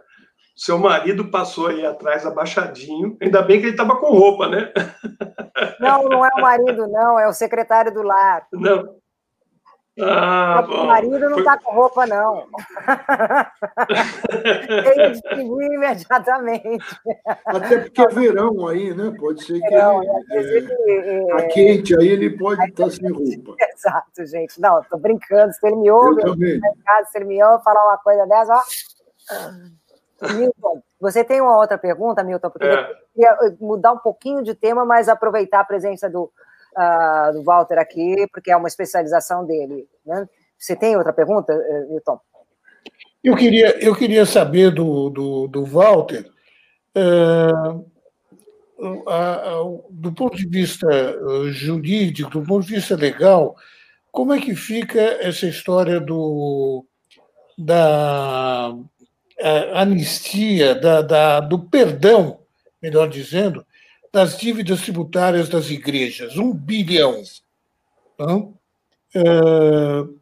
o Congresso vota e o, bom, o presidente da República pode vetar ou sancionar a lei. De qualquer maneira, é, isso qual, qual é a legalidade Olha, desse tipo Eu de acho que isso pode ser é, discutível ou discutido no Supremo Tribunal Federal é uma coisa muito difícil, porque a própria Constituição é, assegura é, essa, é, esses privilégios com relação às religiões. E agora, perdoar dívida dessa forma se pode discutir, evidentemente, na Constituição, porque dá um desequilíbrio naquele princípio da igualdade, chamado aí, e volto a Gina, de par condicio é, a igualdade que se estabelece entre é, situações é, semelhantes ou situações exatamente iguais. Então, acho que isso é matéria que pode ser levada ao Supremo Tribunal Federal, que deveria aproveitar a, a nova presidência do Fux para se transformar numa corte só, apenas numa corte constitucional, como existe na Europa. E lembrando, por exemplo, que eh, vou pegar um país, a Itália, que essa Corte Constitucional não é, é, Milton, um grau a mais, um recurso a mais dentro do mesmo processo, não. É, se encerra o processo, ou o processo está em andamento, se vai buscar uma consulta na Corte Constitucional, a Corte Constitucional vai deliberar. Mas não, aqui no Brasil nós temos primeiro grau, segundo grau, é, é, Aí temos já os tribunais superiores, o Superior Tribunal de Justiça e depois o Supremo. Quando está é, na hora de a gente mudar esse modelo, até, até eu, eu peço atenção, porque hoje se fala muito, Milton, nessa, na jurisdicionalização. É, e o Supremo entra. Supremo entra porque ah, é tudo vira questão constitucional ou assemelhada, e o Supremo entra. A partir do momento que a gente deslocar isso para o seu lugar certo, uma corte constitucional e só constitucional, é, eu acho que a gente vai resolver 90% desse problema chamado de jurisdicionalização. E, isso poderia melhorar também o, o fato de que hoje nós temos uma judicialização da política Sim, é, é, sem dúvida. Eu falei jurisdicionalização porque é, esse, é, é, é, a história do cachimbo, né? o técnico, né? quer dizer, jurisdicional porque o poder é judiciário. Né? Uhum. Judicial, evidentemente, que é o caminho. Mas é juris, jurisdicionalização é, é, melhor tecnicamente. Mas, evidentemente, que vamos dá essa abrangência, que também sempre chamado de judicialização da política. É exatamente a mesma situação. Só troquei aí a, a terminologia. Perfeito. É, ótimo. É, eu queria mudar, porque a sua especialização, né? Tribunal Penal Internacional, você conhece desde a formação né, desse tribunal, né, a sua especialização mesmo como é, que participou mesmo ativamente disso. Em relação àquela, àquela denúncia que ultimamente sumiu da mídia, claro, né, é, contra o Bolsonaro na, ao Tribunal Penal Internacional, a Corte de Haia, na Holanda. É, eles têm um prazo para responder ou simplesmente podem arquivar? Não, porque isso aí, na realidade, é, é, veja, funciona igualzinho, é que é o, é, é, é, o sistema, é o sistema ocidental é igualzinho. O que, que existe quando se fala é, que o presidente está cometendo genocídio? É, genocídio é crime. quem é titular da ação penal? É o Ministério Público. E junto ao direito, à, à corte é, específica, que é o Tribunal Penal Internacional, existe um Ministério Público que é independente, que atua junto a essa corte e que vai fazer o quê? Vai oferecer denúncia. Ou não, ou vai arquivar, ou vai investigar, ou vai apurar. Mas é, então isso está no âmbito do Ministério Público. Agora, já que você tocou nisso, eu vou levar o dardo mais adiante para lembrar por que, que no Tribunal Penal Internacional é assim. É, e, evidentemente, é, no direito é, civilizado é assim. Ou seja, o afastamento dos juízes, dos juízes de uma, da investigação criminal, da apuração criminal. Por quê? Para que eles fiquem isentos. E por que, que ainda a gente tem esse inquérito judicial no Supremo? Isso é uma excrescência, é uma inconstitucionalidade, é uma coisa medieval. Vem da Idade Média ao tempo da Inquisição, em que o inquisidor poderia investigar, ele mesmo considerar as provas e ele mesmo julgar. Aliás, eh, Gina, vamos aproveitar, e eu sei que você é frequentadora é, do campo de Fiore, vamos verificar lá é, é, eu não estou falando aqui porque tem vários locais, o bom vinho está sempre lá, não é isso. Eu estou me referindo a Giordano Bruno, que por esse processo inquisitivo foi condenado por heresia e queimado ali, naquela praça ali, onde a gente hoje tem a estátua. Mas o que eu quero dizer com isso? Eu quero dizer que o Fux toma posse como presidente e passa batido nessa questão desse inquérito, que é uma, constitucionalmente, é uma excrescência. Não existe isso. Foi uma arma que o Supremo usou, quando deveria, na realidade, as apurações serem todos encaminhados à Polícia Judiciária ou ao Ministério Público, mas não criar esse instrumento na mão de um torquemada, é, tipo esse juiz Moraes que vem esse ministro Moraes que vem apurando é, nisso, pô, de repente os ministros do Supremo são vítimas, e ontem, uh, uh, ontem não, anteontem, quando o Moraes fez aquele uh, discurso laudatório com relação ao Toffoli, que é uma presidência horrível, e para ele foi excepcional, e, e, que gerou, e com ele, o inquérito. E ele que se diz constitucionalista,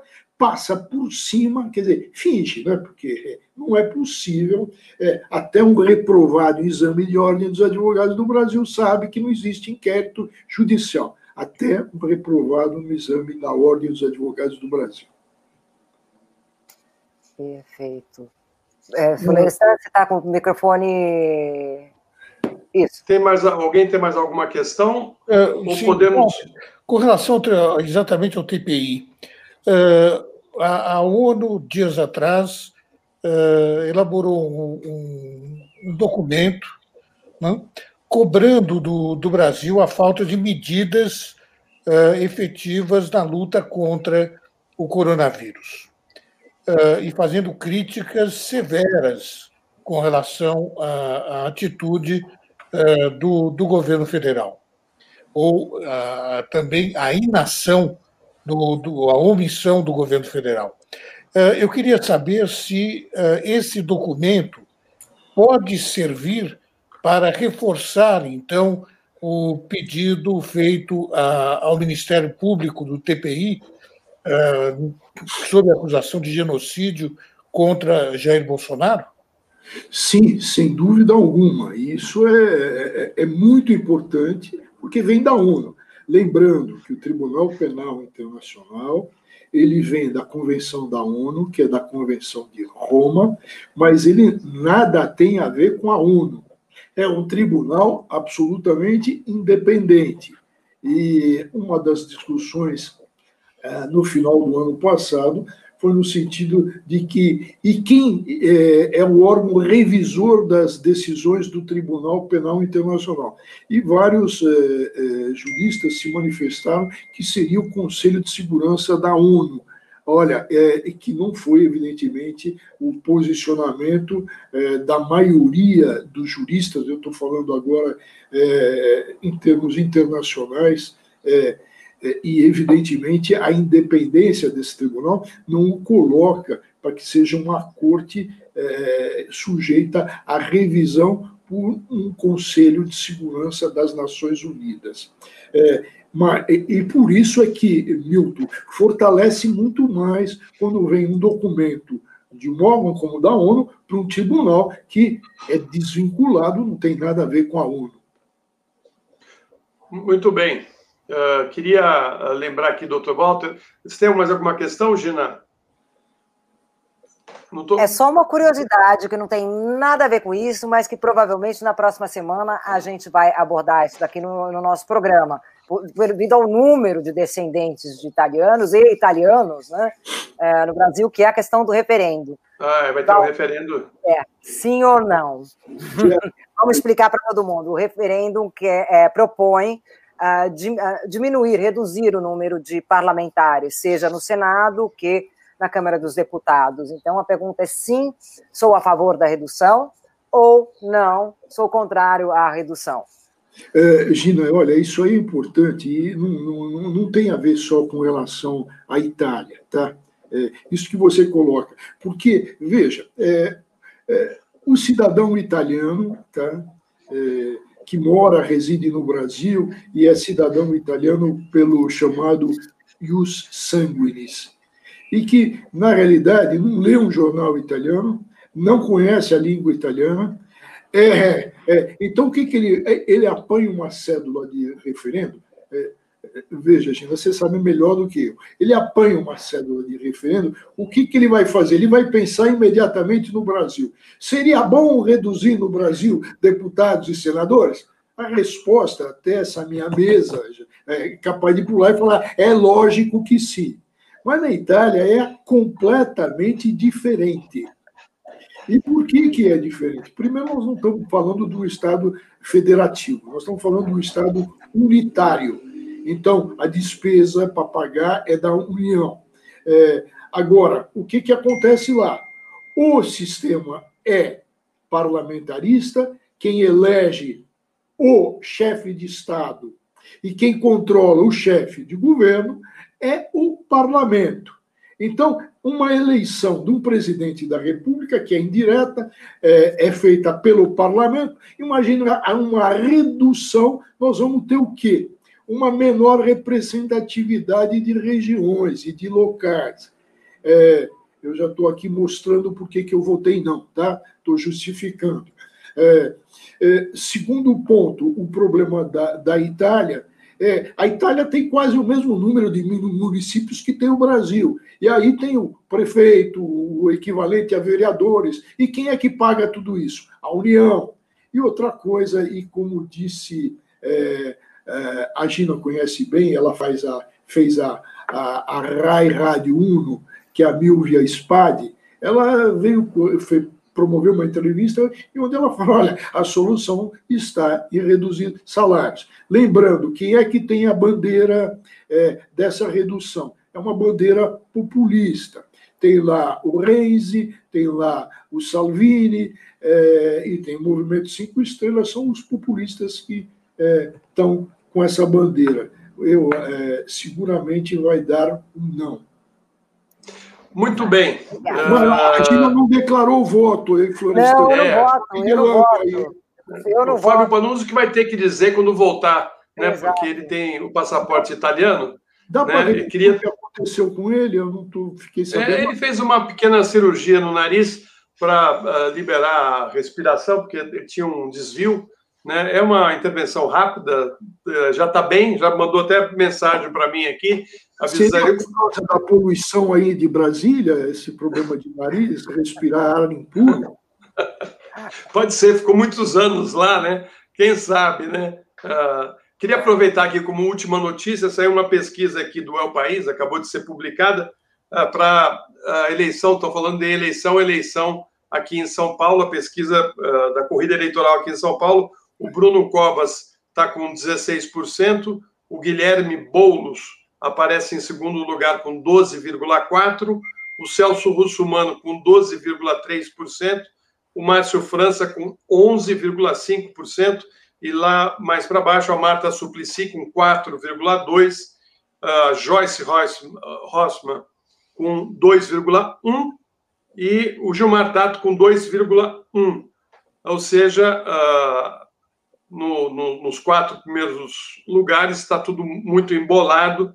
É, a pesquisa é mais abrangente, tem aí também a rejeição de Bolsonaro, Lula aqui em São Paulo. Vale a pena dar uma olhada no El País, da nossa querida Carla Jimenez, diretora uh, do El País Brasil. Queria uh, agradecer muito o doutor Walter, né, que gentilmente, mais uma vez, vem aqui uh, dar explicações importantes da justiça brasileira, da, das questões que eh, importam ao Brasil nesse momento, né? E agradecer o Milton, que acho que está matando um pernilongo. Tem pernilongo aí em Paris, é isso? E olha que ele fica ali, ó. Ele fica mirando, esperando, esperando. Agora vai chegar. Pá! não é pernilongo, eu acho que ele foi um voluntário à vacina contra a Covid e ele está mexendo no braço. É. Muito bom. Mas eu queria. Walter, eu uma coisa. Né? Que bom. Eu queria lembrar também que que hoje né, a gente vai ter às 12 horas o Estado de Direito, às 15h30 uh, na Mastreta, 17 horas Cartas na Mesa, 18h30 Libertas e 20 horas Sextou. Então tá aí a programação da TV Democracia para hoje. Um grande abraço para o doutor Walter, Olha um lá, beijo para a Gina, e um abraço para o meu Hamilton. Tem que fazer mexendo. Milton. Tem tem que fazer merchan. Olha, o Luiz Tadeu Santos, ele sempre está conosco, dando a programação, as últimas. Luiz Tadeu, isso. olha, óticas pupila, onde ninguém faz fila. É isso aí, gente. Um beijo para todo mundo que nos acompanhou aqui. Segunda-feira o Fábio está de volta e espero que não tenha dado muita mancada, viu, gente? Uh, um grande fim de semana para todos nós e um, um beijo grande para todos. Tchau. Tchau, pessoal. Tchau, obrigada.